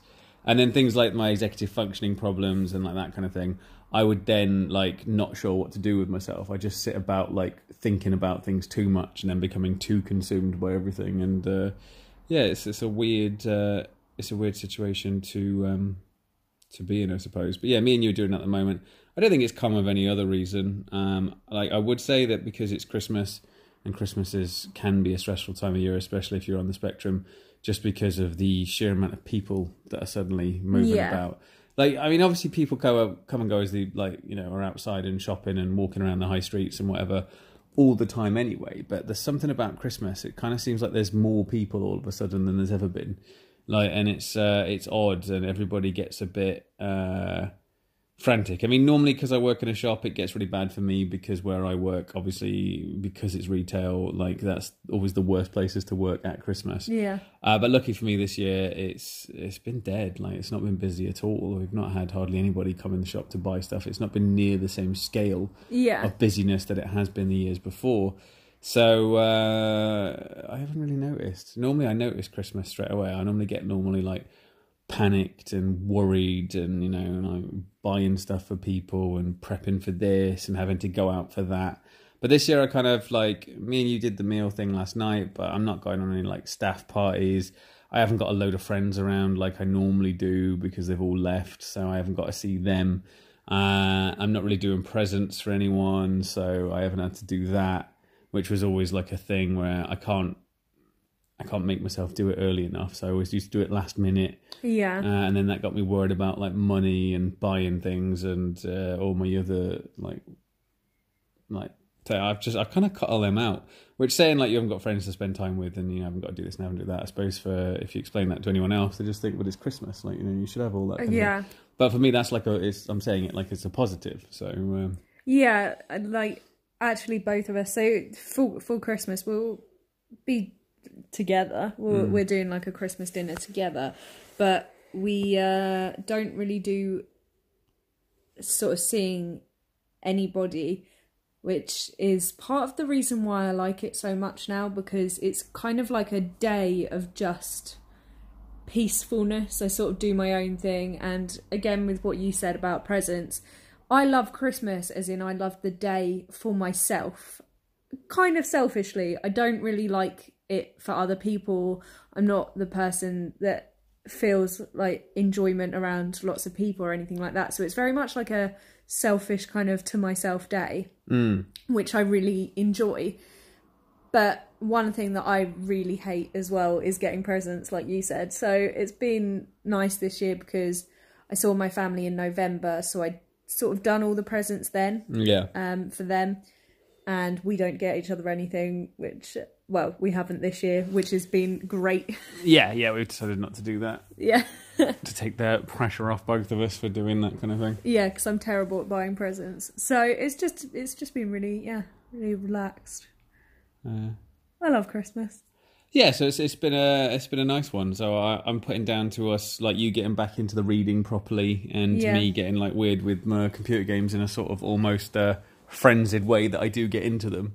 I wouldn't say I do it in the way normal gamers do. Uh, I wouldn't say it's down to uh, needing to escape stuff. I would normally say any other year, yeah, sure, that's what it is. It's because it's the Christmas period and it's proper like tense. But uh, yeah, Yeah, it's just what it is. Um, but then that like sort of moves us on to today's topic because today's Right. topic we were talking about it last night while we were having dinner. That I want to talk about connections. So I want to talk about connections you make with people. Um, Oh yes, I wondered what it was, and yeah, I've yeah, I- remembered. I, knew you wouldn't know. Um, so like. I want to talk about like the connections you make with people, uh, and I think starting with the Christmas present thing, that's a good good way to start, I suppose, in a way for you because you said you're terrible at buying Christmas presents. It's not that you're terrible about Christmas presents; it's that you buy stuff for people that is a really interesting choice. I guess is a good way to put like how you do it. Obviously, like most people, when they um, buy something for someone, it's because they know them, they know what they are into, they know what they like, they know what would be good for them. Whereas for you, I don't know. It's it's odd because you don't buy stuff for people that you think. Well, you you do think they'd like this, and they'd want that, and you know that's a really good present for them. Um, and you genuinely are in your head like this is a good good choice, and I've made a really good decision here, and I've made really good Christmas presents for this person. And then when you give it to them, it's it's such an odd thing where you just think like, what? Why have you picked this? Yeah, and and it's to do with like we were talking about it last night it's to do with like how well like people on the spectrum connect with other people and what i mean by that is when you meet someone new like how you get to know them like what you get to know about them you know what you find out about them as a person what they like what they don't like uh, and it's one of those things that me and you are really differently contrasting on this yeah, um, we're like the almost opposites on what we do with people. uh, an example, I suppose, as a base of this is what you do when you meet people is you well you can explain what you do when you meet people you you get to know them Yeah. um for the sake of so you can comfortably interact comfortably interact with them Yeah, I think that I so I, I ask a lot of questions about the other person. And I think I do it for two reasons. I think like the first reason is because I don't want them to ask questions about me. I'm a big deflector. I don't really like people getting to know me.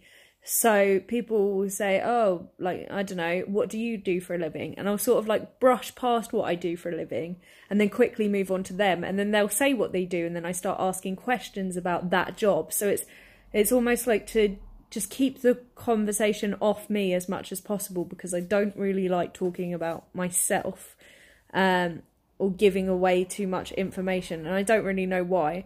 But so I ask a lot of questions about them, and I think the other reason I do it is because it's part of my masking is to sort of work out how I'm going to be around this person. So to try and gauge what sort of jokes they like. Are they going to find. Because my sense of humour is almost like taking it too far, like making you uncomfortable with, like, is should should you have said that? So I try and see, like, can I push that? Can I be that sort of sense of humour, or shall I just not do jokes? Um, and then same with, like, I don't know, how. What sort of topics can I talk about? What sort of topics can I not talk about? Um, and it's not that I think like I do sort of change my personality to fit them, but only to an extent. So it's not a case of, well, they, I don't know, like obviously I'm, uh, I'm trying to think of something. I'm vegan, so if I talk to someone and they are kind of mocking that, it's not that I'll change myself to be like, oh yeah, like I don't like vegans either. But I would just probably maybe not bring it up as much, like try and keep it more like low instead of discussing it. yeah Or um, if someone's, I don't know, if someone really hates reading and I I really like reading, instead of being like, oh yeah, I hate reading too, I would just be like, oh okay, and then sort of move on to something else. Like I think I try and just find like common interests and then really play on them. So if they like something that I like, it might not be my favorite thing. I'll almost like make it like, oh yeah, I I do really like that, and sort of bring that to the forefront of how we're going to connect with each other. Yeah, whereas um, I suppose like a lot of people do that when you say it like that. Like, and I think it's one of the reasons why you went so long without being diagnosed or being noticed as autistic. Yeah. Because I would say that's quite a normal thing to do when you're Yeah. talking to someone to ask them about themselves and find out more about them. But I think like because I know like Emily, um, she she does that too. Yeah. She asks a lot of questions about people. She'll find out as much as she can about when she's talking to them. But she doesn't do it for any reason. So she just does it because that's how conversations happen. That's how conversations go. So she asks the things that she's supposed to ask because that's what she do it. Whereas I think the difference is uh, for you and obviously others like you is you're consciously while you're talking to them lining up the next question Yeah, I do. to ask them, then do this, then ask that, then ask this. Do you know what I mean? Which is, I think, for a lot of people when they have conversations, it's a, it's a natural thing. Like the conversation just naturally goes that way. What I think, I think I've got, it's almost like the way I picture it in my head when I talk to people, and this is actually like an image that comes into my head quite a lot. It's like having a wardrobe, and I, it's like on all the hangers in the wardrobe are like a different sort of like personality suit to put on. Like there's like a, a really girly one, and then there's a really, um, like, so there's, there's like a really girly one. There's also like I guess for lack of a better word, like a blokey one. Right. Like there's there's one that's more like yeah, I'll talk about that. And then there's a really um I, I don't know, there's a slightly posher one. I know I'm not posh, but like a posher one. then there's probably like a less posh one as well. I, I feel like there's all these different outfits of like different personalities to put on, and I sort of whilst talking to someone, I sift through and find like what the right one is. Yeah. And then that's what I go with. There's like a really shy one that doesn't talk. There's a more outgoing one as well that can be put on, and it really does depend on the person as to what I go for. But yeah, I think that's the best way to describe it because that's like an actual image that comes into my head of like, oh, okay, I can wear. It's almost like I can be shy and really feminine, or like I can be quite outgoing and really feminine, or I could just be. Do you know? Do you know what I mean? Like it's almost like a mix and match of outfits, but I I have to pick which ones I'm gonna be. There's there's me who I am when I'm in my flat, like when I'm being myself. Mm. But that's definitely not what I am outside of the flat with anybody, apart from with you and like when I talk on the podcast, which even then, like, I'm very honest on the podcast, but you don't really see my personality. But, well, you do a bit. I don't know. Do you know Yeah, what I mean? yeah, yeah, I know but, but, um, like, there's how I am around you, which is very myself. It's very burgery, but I always have to put on an outfit of non-burger when I go out and I have to come up with which outfit it's going to be depending on who I'm talking to. Like at work, it's obviously a more professional me than around friends, Yeah. and it, it really is dependent on the situation as to as to what I'm going to be. But I definitely don't have like a an outside personality that is like for everyone. It depend like it does really depend on who I'm talking to. Yeah. Um. Yeah. I mean that that makes sense, but I guess you don't know why you because obviously you have to do it in a way so that people don't find out too much about you. Um. But I feel like that all kind of ties into. I mean, you didn't know you were autistic until like a couple of years ago, but um. You know, there's a good chance that you knew there was something like that you would consider different or weird about you, so you didn't want people digging too deep with you because they might find out it that Yeah. there's something a bit odd. Um, like you still do it now, but I guess now it's got a name. But I'm sure it was the same when you were younger that you did it, um, so that no one would work out that you were not the same as them. Yeah. But then I don't know. Do you feel like you like? Because then, like, obviously, because we're doing about like connecting with people. Do you feel like because you're asking all these questions about them and you're finding out as much about them as possible? Do you find that a lot of people feel like they've made like a genuine connection with you, but you are really just doing it for the sake of you know hiding your own what you would class as weirdness from them, um, and you don't really feel like you have connected because you've just kind of gone on like a fact finding mission. But I mean, do you take it on board the things they've said about themselves, or do you just kind of store that away in your head somewhere? So when you put on the the outfit from the wardrobe, you Yeah. then put that information with the outfit so you know how to behave. Because obviously, initially when you first start talking to them, you don't know what person to be because you don't know what they're like. So you have to find out base bits first so you can make like a guess on what to behave like and then go from there. Yeah, I think that is I remember it all, so it's not like I it goes in and then I forget it. I remember all the stuff people say, but I don't think it's a connection because I don't take on I don't really think like what does that mean about them. I listen to it and I think what does that mean about me around them. Yeah. That's how I do it. And I think that's why so like bring it back to what we said about Christmas presents, and hmm. it's interesting because we are the complete opposite in basically in in this, but I will take I will listen to what people say and work out how that means that I should be around them.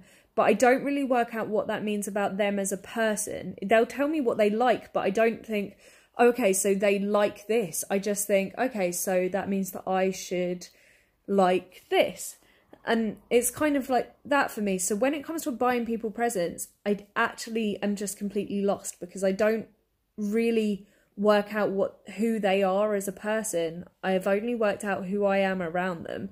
So i'm terrible at buying presents because i don't even though i know all this information about them it's not really so i know anything about them. It's it's a- just so i know about me around them Such a Asperger thing. yeah like You've learned all this stuff about them. yeah um, and you know them in a certain way, but you can't transfer that in a way to know that person really who they are. Yeah. You've just got a series of facts about them, but you you haven't been able to like work out what kind of person they might be or really know someone. You can just like they've done this, they've done this, they've done this, they've been here.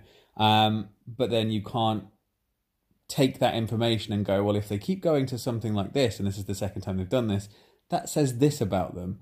And because they've been here and they've Yeah, spoke to that person, that says that about them. And then you take all that information and you like, this is what kind of person they are. You can't do that. It's, No. it's, it's so weird. It's kind of like you've got the, you've got all this information about them, but you don't have the, I don't know, like catalyst or whatever, the thing that pulls it all together that says this is who they are. You haven't got that. This is just Yeah, no. it's just a series of things that you know that you've spoke about them before, that you've had conversations with about, and that kind of thing. And you can tell that because obviously, when you do do something like buy someone a birthday present or a Christmas present, you take what you know about them, and that makes you pick, you know, what to get them. But for you, the, when you have just solely without asking anyone, what should I get them, and you've just gone out there and done the thing that you think you're supposed to get, you've then just the the the outcome of it is so random. Uh, Like, yeah, I mean, I, I don't know if we've mentioned this before, but basically, the first time I bought you Christmas presents, it was a couple of years ago, and I got you a load of musical instruments. yeah, like, it made no sense. It had nothing to do with you. yeah, and I like I didn't. I didn't mind them. It was just it was weird because they weren't normal instruments either. it's not like you bought me like I don't know, I'm trying to like do- like a like a guitar or something. They were really weird instruments, and like I don't play instruments. I've got a banjo, but you've never seen me play it. No. Um, but like it's it's just it's interesting because I don't really I'm not really musical. Uh, and then I opened like all these presents, and there was like one that was the only way to describe it is it's like a hollow wooden tube that's got like this metal. It's like a metal cable coming out the top of it, and when you shake the wooden tube, the cable does a noise that sounds like thunder.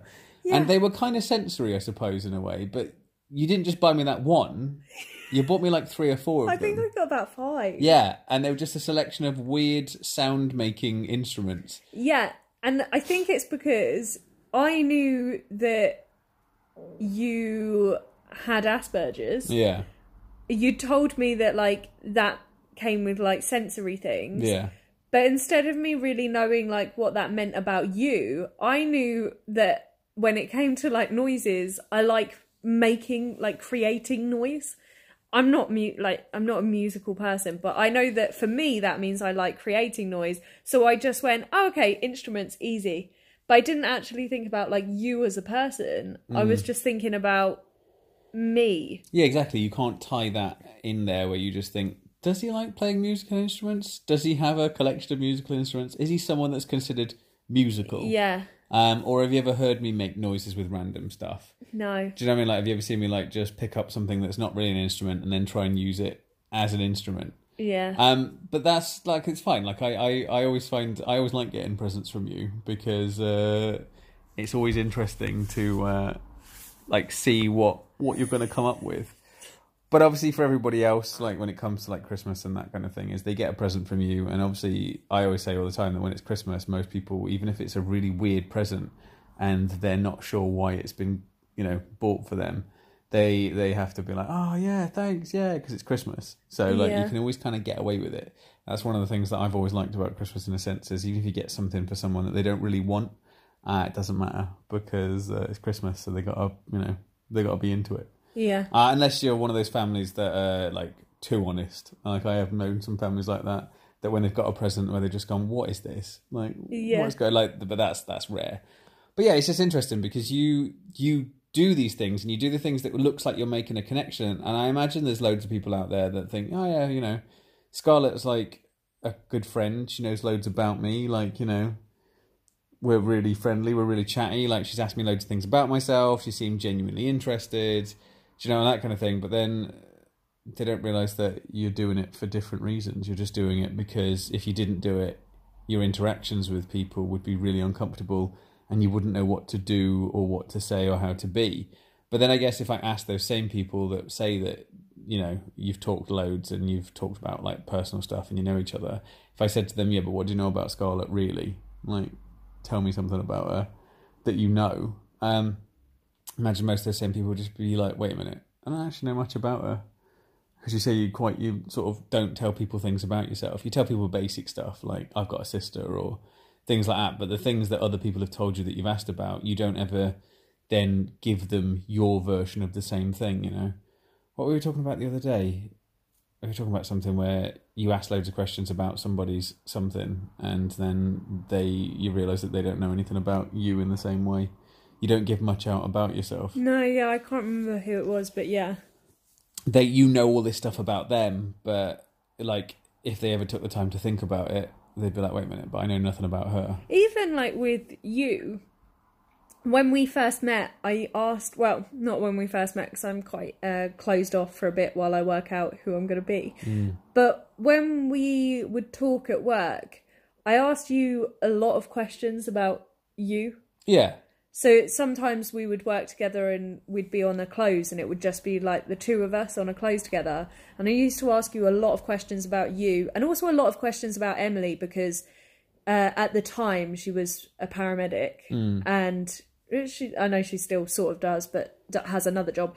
But um, at the time, like being a paramedic, I thought there's loads of things I can ask about that. That's very there's it's interesting. We can go into that. So I used to ask a lot of questions about you and a lot of questions about Emily because I knew how to ask questions about that. It was interesting, but I don't think I, you ever knew anything about me.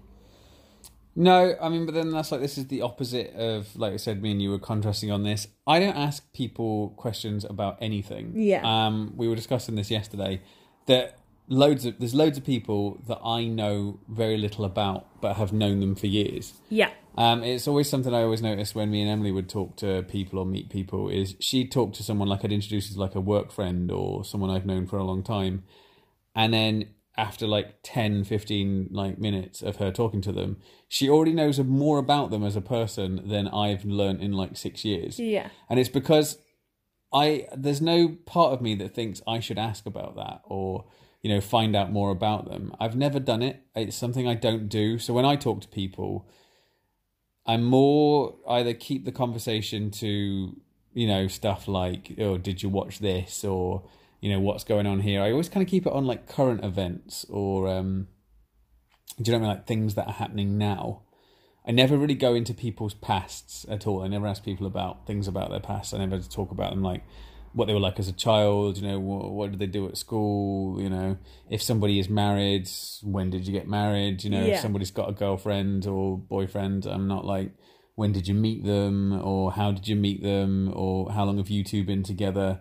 Like I don't ask people like their age. I don't ask people anything. So it's my conversations with people never do that. I just talk about kind of like things that have no real like meaning. yeah Yeah, do you know what i mean like have you watched this or uh, have you ever played that you know have you seen that you know or like i'll do new stuff. Have you seen that this is happening now? Yeah, um and then they'll be like yeah it's awful you know that kind of thing. But then i don't i don't ever go to all my stuff with anybody is too um there's no substance to the things i talk about with people. I've never gone into too much detail with anyone. And that's not like with a friend thing like that's the same with like family everyone.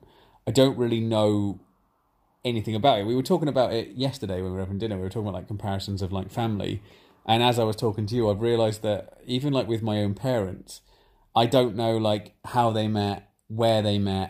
I don't know when they got married. I don't know where they got married. Um, I'm not really sure how old either one of them is or what year either one of them were born. yeah, Um, I don't. There's there's so much stuff. Like I don't know where they grew up. I don't know where they went to school. And like that's my actual like parents. And I've realized it's because I've never asked. Like I'm sure if I asked my brother, he'd know all that. But it's Yeah. the same with my brother. Like with my brother, apart from the stuff that I know happened while me and him were together, anything that's happened when I wasn't there, I couldn't tell you. Like I couldn't tell you like uh, what subjects he did in school. You know, when you pick your own subjects. yeah, I couldn't tell you like who his best friend was in school. I couldn't tell you like what he did at uni. I know kind of roughly what he did. I don't know what the company he works for now is. I don't know what job he does now. Um, actually crazy. yeah, it's it's weird, and that's the same with everyone I know. For some reason, I've never asked people these questions. I never really connect with people in that way. Like there are connections with me and my family, obviously. Like I don't feel like you need to know all that stuff to have a real connection. Oh yeah, I just don't know who people really are, you know? Yeah, which it's weird because yeah, we're we're the opposite. I know loads, like loads of stuff, but again, like it's well, obviously with with family, it's not like I I know all this stuff, but I don't actually know them. Like I obviously I know more about my family as people than some per, like random person that I've met a couple of times. Yeah. But again, like it's not that I learn all of or know all of this information to make a connection. yeah. So in in a sense, we're very similar in that we don't make connections with people, but it, it's weird because I try and learn loads about the person to try and make it seem like there's a connection. I suppose that isn't really there, whereas you you don't. Uh, yeah, I just I don't do it. I don't ask. Um, I, there's no. It's not that I'm not interested. There's just it doesn't feel like the things I know about people. I do know some stuff about people and their past and things they've done, but not because I've asked them. Yeah. it's just they've brought it up. Like, and that's including like girlfriends and like people I've been in relationships with. There's very little I know about them, like pre before they met me. So before they met me, I don't know anything about them Yeah. unless they've just happened to tell me. Like I'm not sure like how many other relationships they've been in. Like I don't know anything about like if they've got siblings unless I've met one of them. Yeah. Um, you know, I, I don't really know anything. I don't really work out like girlfriends' parents' real names unless it's been repeated several times. But I never ask. I never go, oh, I never say like, how old are your parents or what's your parents' first names. Do you know what I mean? I just tend to go, your mom or your dad's on the phone or your parents coming down. I tend to use like stuff like that.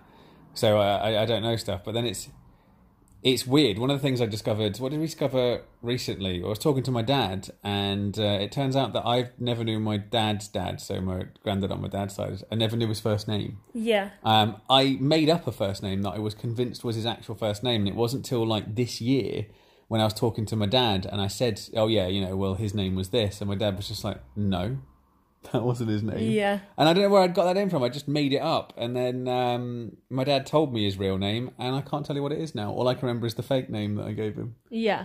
Um, and yeah, it's just, it's that. That's just weird, isn't it? Yeah. just It's, an odd- it's crazy. But I don't really think about it until we started talking about it yesterday. But I don't really know anyone. So anyone I've ever met, I don't really know them.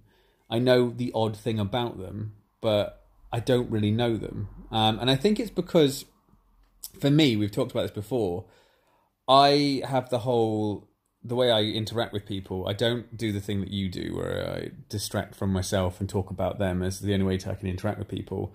I do this thing where, and I've, I've mentioned it, but it's really hard to explain. So I'm going to try and briefly explain it. But I do this thing where everybody has the same face to me. So everybody has the same face. Everybody has about. I would say, really, I can't put an exact number on it, but let's, for the sake of this conversation, say that for me, there's only 12 faces that exist in the world, and everybody's got one of these 12 faces.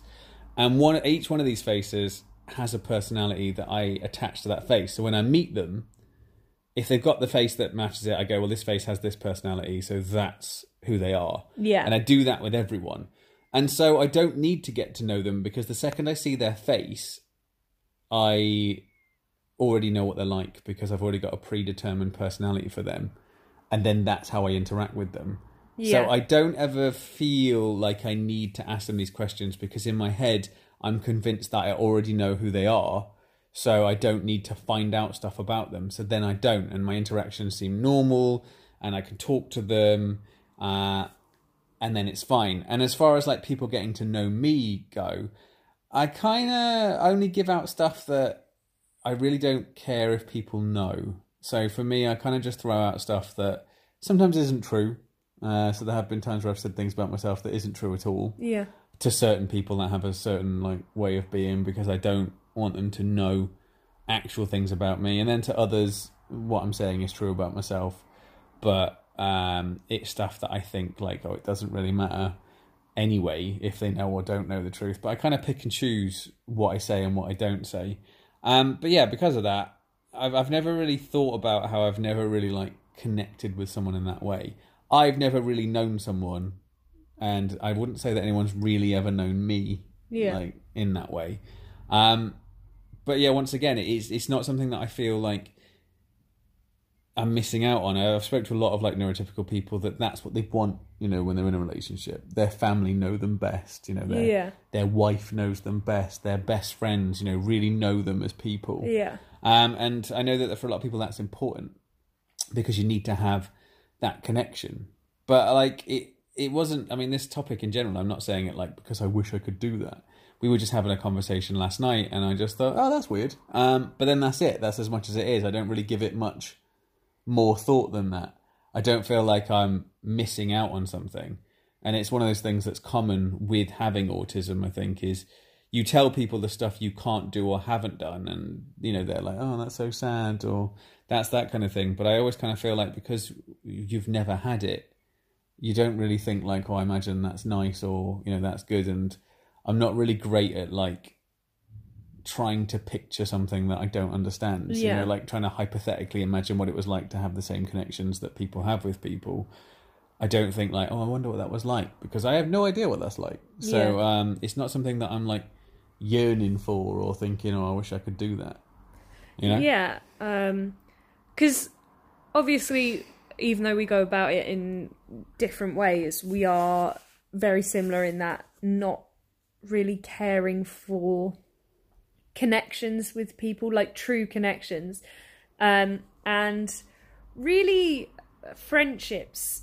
Um, it's not something that it is kind of like there's a lot of acquaintances and um, I have acquaintances, but like from what I hear neurotypical people describe as friendships, I don't really have that, and it's not something that I really seek. I actually really don't seek any interaction with with people in general. It's not something that I'm after. I am much more satisfied in myself, just sort of being around myself.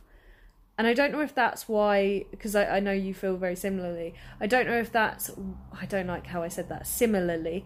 I, do, I don't, um, I don't know if that's why we don't seek to make those connections. If I don't, because I don't think it's a conscious decision, but maybe it's a subconscious.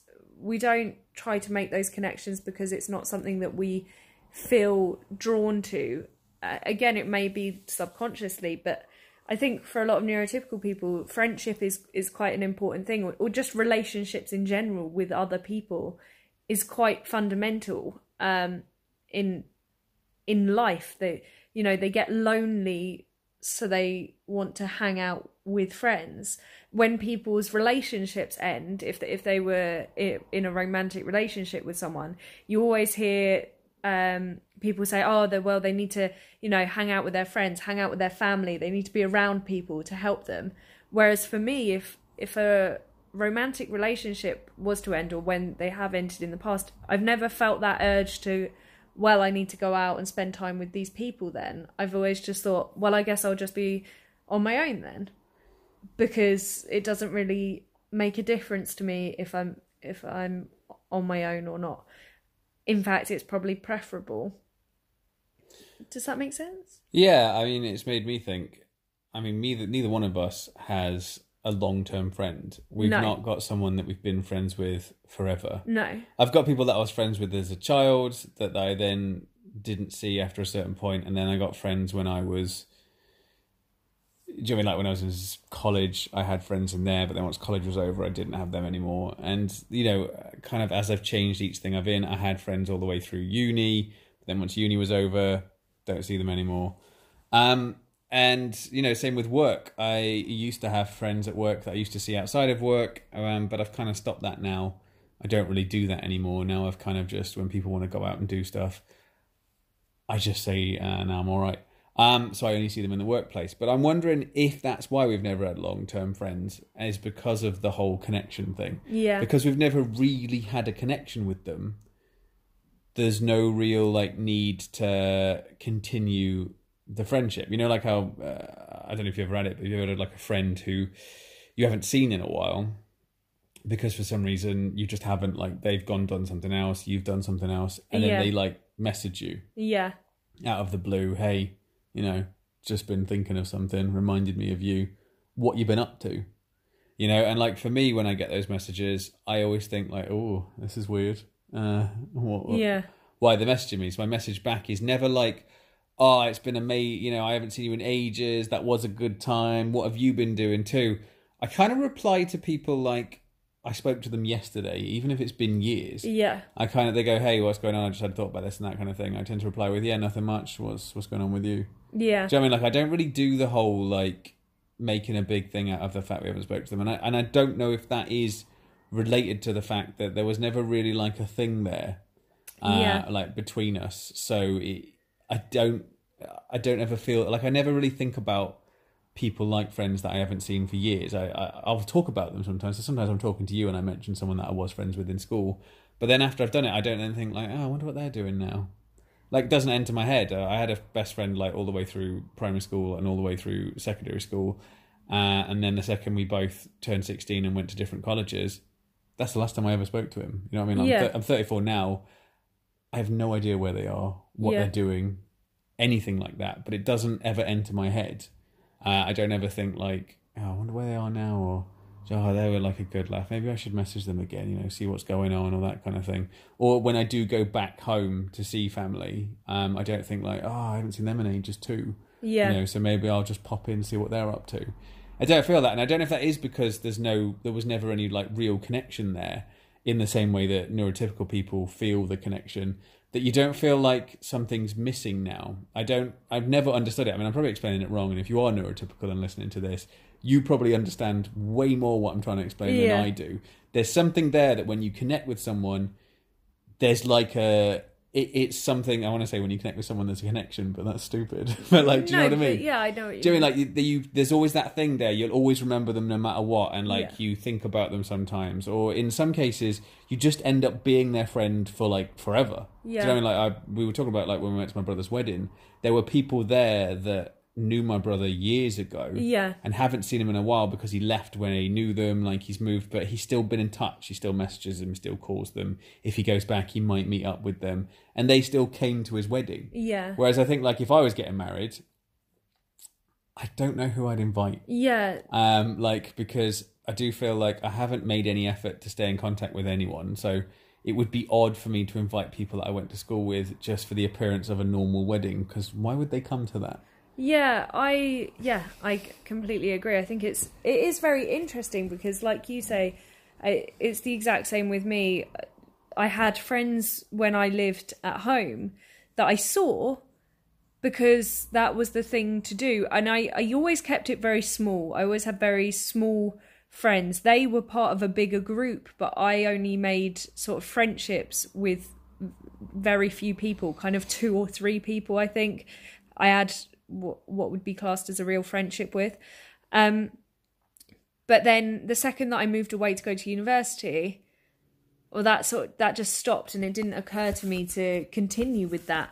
And any time that I've gone and met friends for, you know, when you meet them for a coffee or for lunch or something uh, like that, it's never been because I've wanted to. And it's not like I get there and I don't like it or I have a bad time, but I don't feel the urge to do it. They they say it and I think I will go to that because that's normal. That's what you're supposed to do. That's how I keep my masking.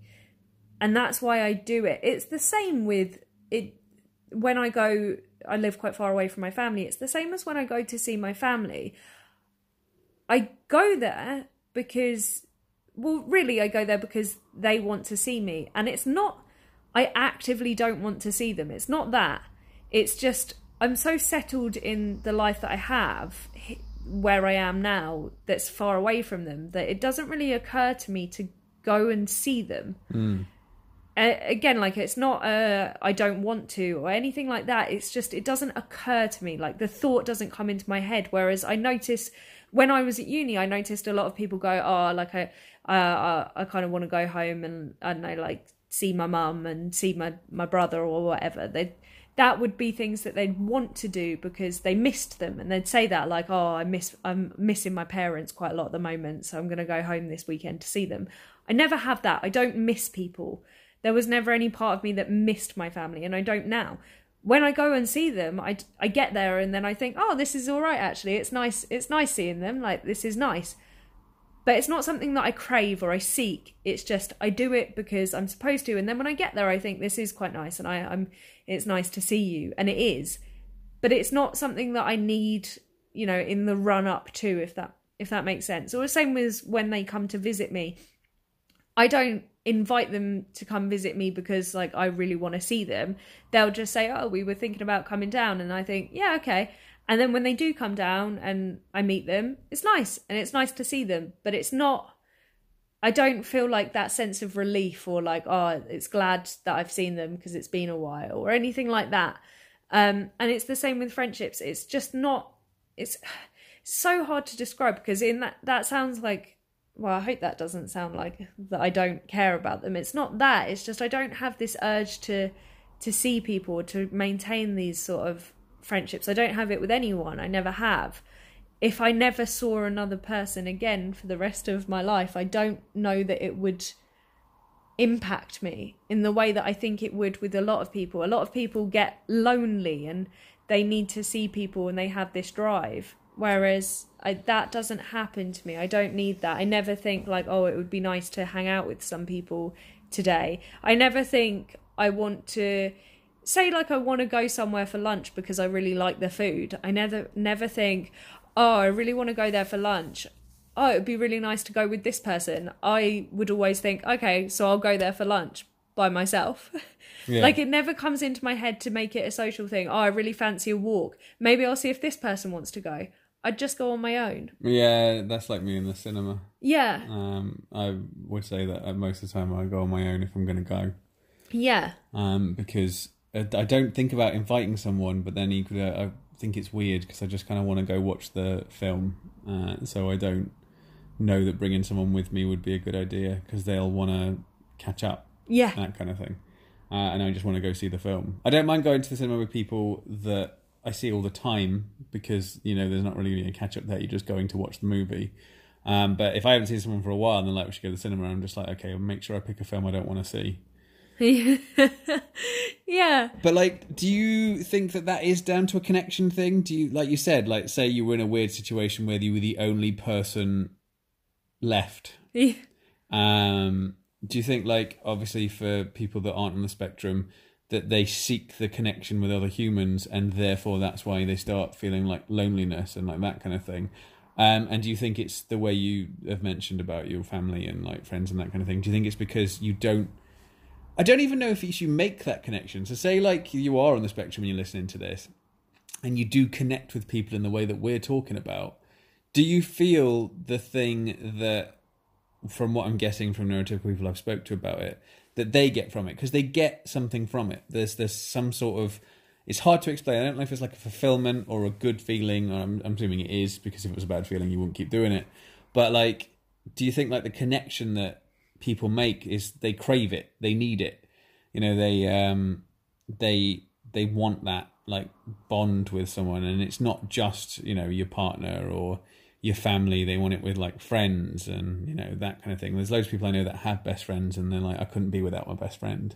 You know i need that person to share stuff with and talk yeah. about and that kind of thing.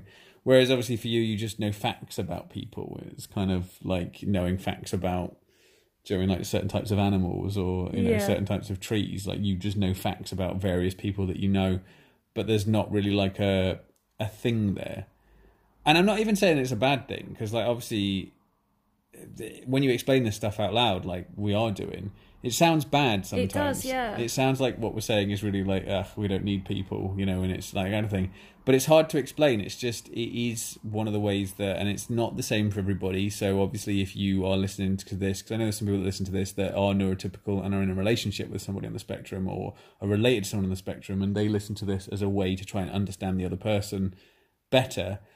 If they're the same as us with this whole connection thing, it doesn't mean that like we don't really like them and it's an inconvenience when they want to come yeah, round no, and no, no. any of that kind of stuff. There's just there's something there that you you don't realize it's missing. You just listen to other people talk and you listen to other people's like life experiences and the things they want and the things they're looking for.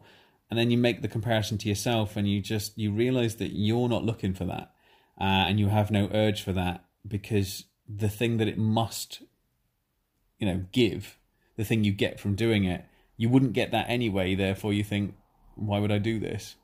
You know, what's what's the what's the thing here? And that's just how it is. I, I would say that like with all my friends, I've never really had like a genuine connection. We've never really been the people that have referred to me as their best friend, and even though I've mentioned it on this episode that I had a best friend, don't really know what that means. I guess a better term for me was main friend. I had a main friend, Yeah. and then like some like other people, um, and yeah, it's just that weird like thing that people get that I've never really understood. Well, also, like I know that it's not the case for um for all people on the spectrum. In the same way that I know it's not the case for all neurotypical people. I know that there are neurotypical people out there who also feel very similarly to what we've discussed. Yeah, But I know that there are people on the spectrum that have talked quite a, a lot about loneliness, and we have been asked to do an episode on loneliness, which may be one that we do.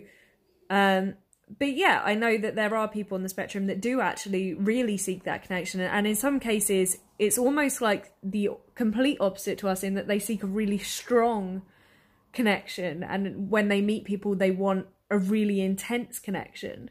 Not that it's only one extreme or the other. There's obviously yeah, in between as well. But i'm just saying there are people that have the that.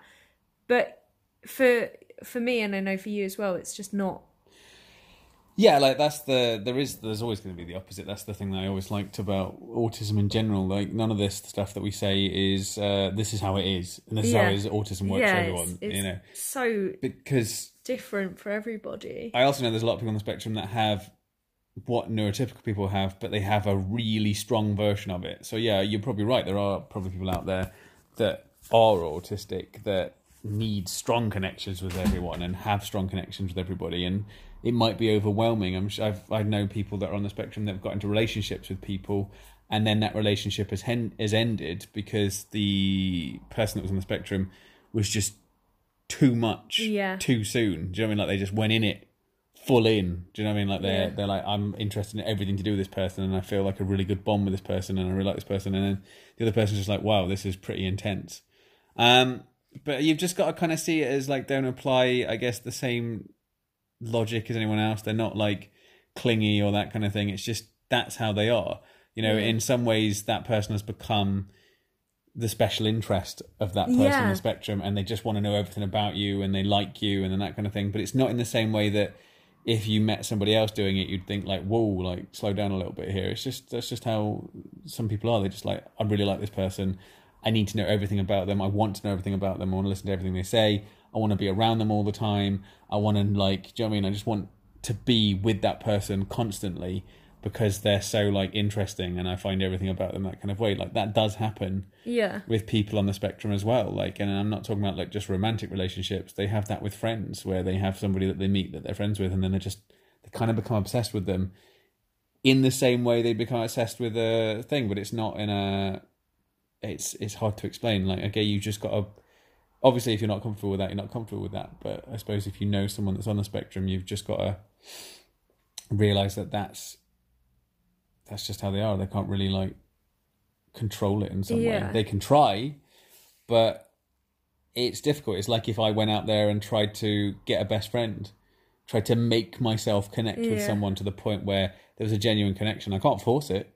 I can I can do it, but it would just be one of those things that I'd be like, this is pointless because no matter what I try, it's going to be the same result at the end of it because I just feel like there's that part of me that just isn't there. yeah Uh, and trying to explain that is weird. Like I, I remember like having conversations with Emily all the time about it, where she was convinced that I could learn because there's other things I've learned to do yeah that in theory I shouldn't be able to do, but have taught myself to do for the sake of, you know, interacting and being about in the in the world. That she'd just be convinced that I could force something if I just kept doing it, or if she explained to me how it worked, I'd be able to visualize it and do it. But yeah, I think this is one of those things where I'm not sad that I don't have like a best friend, and I don't look at like people that have got those connections with people and think, oh, I wish I had that. yeah I just kind of think I'm different. There's nothing Yeah. wrong with that. Like I don't feel upset about it. I don't feel sad about it. You know, don't feel sad for me because it's not there. Like it's it's fine. It's just uh, this this topic in general. I'm not explaining it as a sort of like weakness or a Yeah. problem with people on the spectrum. It's just this is one of those things that for me this is how it works. But I'm not. I don't feel like I've lost anything, and I don't feel like people that know me should feel sad for it. You know. Yeah. Equally, like I said, it's not um like a because you don't make the connections and because you don't actively seek hanging uh, hanging out with people or Yeah. spending time with people. It doesn't mean that you hate doing it when it happens. So I don't actively seek spending time with people, but like we've mentioned before, um, w- like Emily, for example, Yeah. um, we go for coffee with her and her partner. I don't not enjoy that. I like it when we're there, but if it were to stop, I wouldn't think, well, we need like I need to, I I need to see them. I need to maintain that friendship. But it doesn't mean that I don't enjoy it while I'm while I'm doing it. Same with like I say, I don't actively seek out going and visiting my family, but when I do it, I still I I get there and I think, oh, I'm having I'm having a good time. So it's not like I I don't enjoy it while I'm in it. It's just if it were to stop, I, it wouldn't be something that I would then actively seek. I think that's just worth mentioning because if, if people are listening and think, oh, I've I've like got a friend who's on the spectrum, does that mean they don't like seeing me? No, it doesn't necessarily mean that. It just might mean that it, it's not something that they would seek, but it doesn't mean that they don't enjoy it. I Yeah, think that's kind of important to mention. yeah, nothing in their head says to them, "Go, go see that person." Yeah. or what they're up to and that kind of thing. But it, they, you know, like if you know someone and they've not spoke to you in a while, and you think like, "Oh, what's going on?" Because we've had people message me, I've had people message me before, saying that they do they even care? They don't message me, they don't talk to them. It's just that it doesn't occur to them to do it. Yeah. Um, but then when you message them, they just think like, "Oh, get the message." Like, yeah, I haven't been talking to you for months. Like, why are you talking to me now? They just think, oh, hi, you all right? Like, you know, that kind Yeah. of thing. Do you want to go do something? Yeah, sure. But it's just, there's none of that. This is what I mean. Like, it's one of those things I've never understood. I don't know if that's how it works for a lot of the neurotypical people. Is they just suddenly like go, oh, you know, so and so. I haven't seen them in ages. Oh, I'll give them Yeah. a call. I don't know if that's how it works. And they just suddenly like something in them goes, you need to talk to them now. It's time. And they just go, yeah, I'm going to talk to them now. I don't know if that's how it works. Like, so I'm like, it's a massive guess that that's how it works for them. And then, like me and you, I don't ever think, oh, I haven't spoken to them in ages. I'll give them a call. Like, it, it, the thought doesn't enter my head. But then if they ring me, I'll answer the phone and be like, you all right? yeah. You know what I always find really strange because I do it, but then I never follow through with the this action. Is I've had people before had it not long, well, about a year ago, so quite a while ago. But someone that I used to know messaged me because they went, "Oh, I was just thinking about that time that you," I, and then like mentioned a, a, an event that happened in the past. Do you remember that? And I was thinking, yeah, I do, but why why are you messaging me to discuss it? How strange. Like I do that all the time. I think about, oh, I remember that time at school that me and this person did this. But I never then think I'm going to message them about it because what's what's the point? And I still now even saying it, I don't understand why people would message me to say that. It doesn't make any sense to me. I don't I don't feel the need to discuss it. like I say, I think it's just I think this this is one of those things that definitely differentiates the those on the spectrum to those that aren't is things like this where that urge or that feeling comes in and you think, Oh, I'm gonna do this and it's just not there. It Yeah. doesn't it doesn't come to me, so I don't do it. Um, and obviously, yeah, if you don't know, uh, and even people that know I'm on the spectrum, if they don't know that's one of the things about me, because obviously I haven't told them, um, they just think, well, you don't care. Like, you know what I mean? Like, we Yeah. were we were friends for years, and uh, he, he couldn't, he, he don't message me, he don't know what's going on, he don't ask me. Do you know what I just think, like, I could message them, but it's not like they've tried to message me, and then that's it. They think that I've just been like, yeah, I didn't really like you anyway. Yeah. It's uh it's interesting, but it's interesting that we go about it different ways because obviously I do ask a lot of questions. And I don't know if that's almost like false advertising. like I make it seem like I'm really wanting a connection that I'm maybe not. I don't know. Well, it's it's interesting because obviously I have people that I've made friends with, but you think if I never asked questions about them, I never found anything out about them, and I've never done that. You think why would people be friends with me? But some people like that about me in the sense of I don't pry or do you mean like they've they've they're having a hard time of something like they'll come in and I'll see them and they'll be upset about something and I'm not asking them about it. I'm not saying why you upset or what's going on. I'm treating them like whatever's happening isn't happening. And most of the time it's because I haven't picked up on what's happening. But like sometimes I just think like well, I'm not asking because uh, you'd tell me if you wanted me to know. And some people find that about me like reassuring is that if they're having a tough time of things, I'm not going to make them talk about it. If anything, I will talk to them like it's not going on and distract them from it. And some people find that like a good quality because I'm making them like forget Yeah. or I'm just distracting them for a brief period until like you know they go home or they're not talking to me anymore. And that's always been a thing that people have liked about me is that uh, sometimes I'm just a good way of like keeping their mind off the thing that's bothering them. But really, I uh, with a lot of people, I don't ask questions. I just think like if you haven't told me, it's because you don't want me to know, um, and that's why I don't know. I I never really think like it's because I've never asked. I just think like you'd tell me if you wanted me to know. So that's that. And like I say with you, it's the same thing. Like you ask all these questions to get to know people, and I guess people would think, well, she's really interested. You know, she wants to know a lot about me. You know, maybe we could be like good mates. She seems like she's really uh, interested. Whereas for me, I, I think it's more of a he hasn't asked, but um, that's fine. It's not like I like just go on about myself constantly. Instead, yeah. we just have normal conversations about nothing of any real substance, I suppose. And some people like enjoy that. Yeah. But that's it for this week. Unless Yes. there's anything you want to add. No. Are you sure? Yes. There's nothing you want to put onto this? No. No, no. No, no, no. Right. Well, thanks everyone for listening. Uh, we uh, we've got we've, we've got we've got topics for next week. I just uh, I'm still working out what Which one? so I'm not going to say what it is. I was going to say, but I, I'm not sure. Um, but yeah, thanks everyone for listening again. Obviously, thanks for everybody following us on the places you follow us. Just look for them Asperger's on Facebook, Instagram, and Twitter.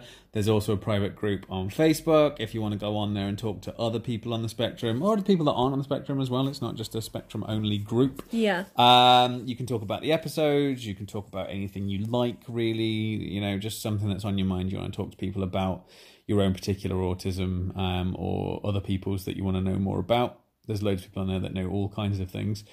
Also, you can email us at themaspergers at gmail.com if you are trying to keep away from social media or you just feel like you want to message me and Scarlett directly. Um, you can do it that way as well. Uh, anything else want to put on that? No. Thank you, everybody, for listening. Did you want to say Merry Christmas to people? Oh my God, you had Merry Christmas, everybody. I hope you have the best Christmas ever. I figured you'd want to Make it like the burger best Christmas ever. Just do what you want to do. Release your inner burger. Yeah. and uh, next week we'll be dealing with a uh, slightly melancholy I, Scarlet. I get really bad after Christmas blues. Because yeah, the next time we record an episode, there'll be Christmas will be done, as will Boxing Day. We will be on the whatever the date is next Sunday. So Yeah. you'll have to deal with. Uh, well, I'll have to deal with. I'll, I'll try and I'll try and get you into a good mood before we start recording. I get really sad. But yeah, that's it for this week.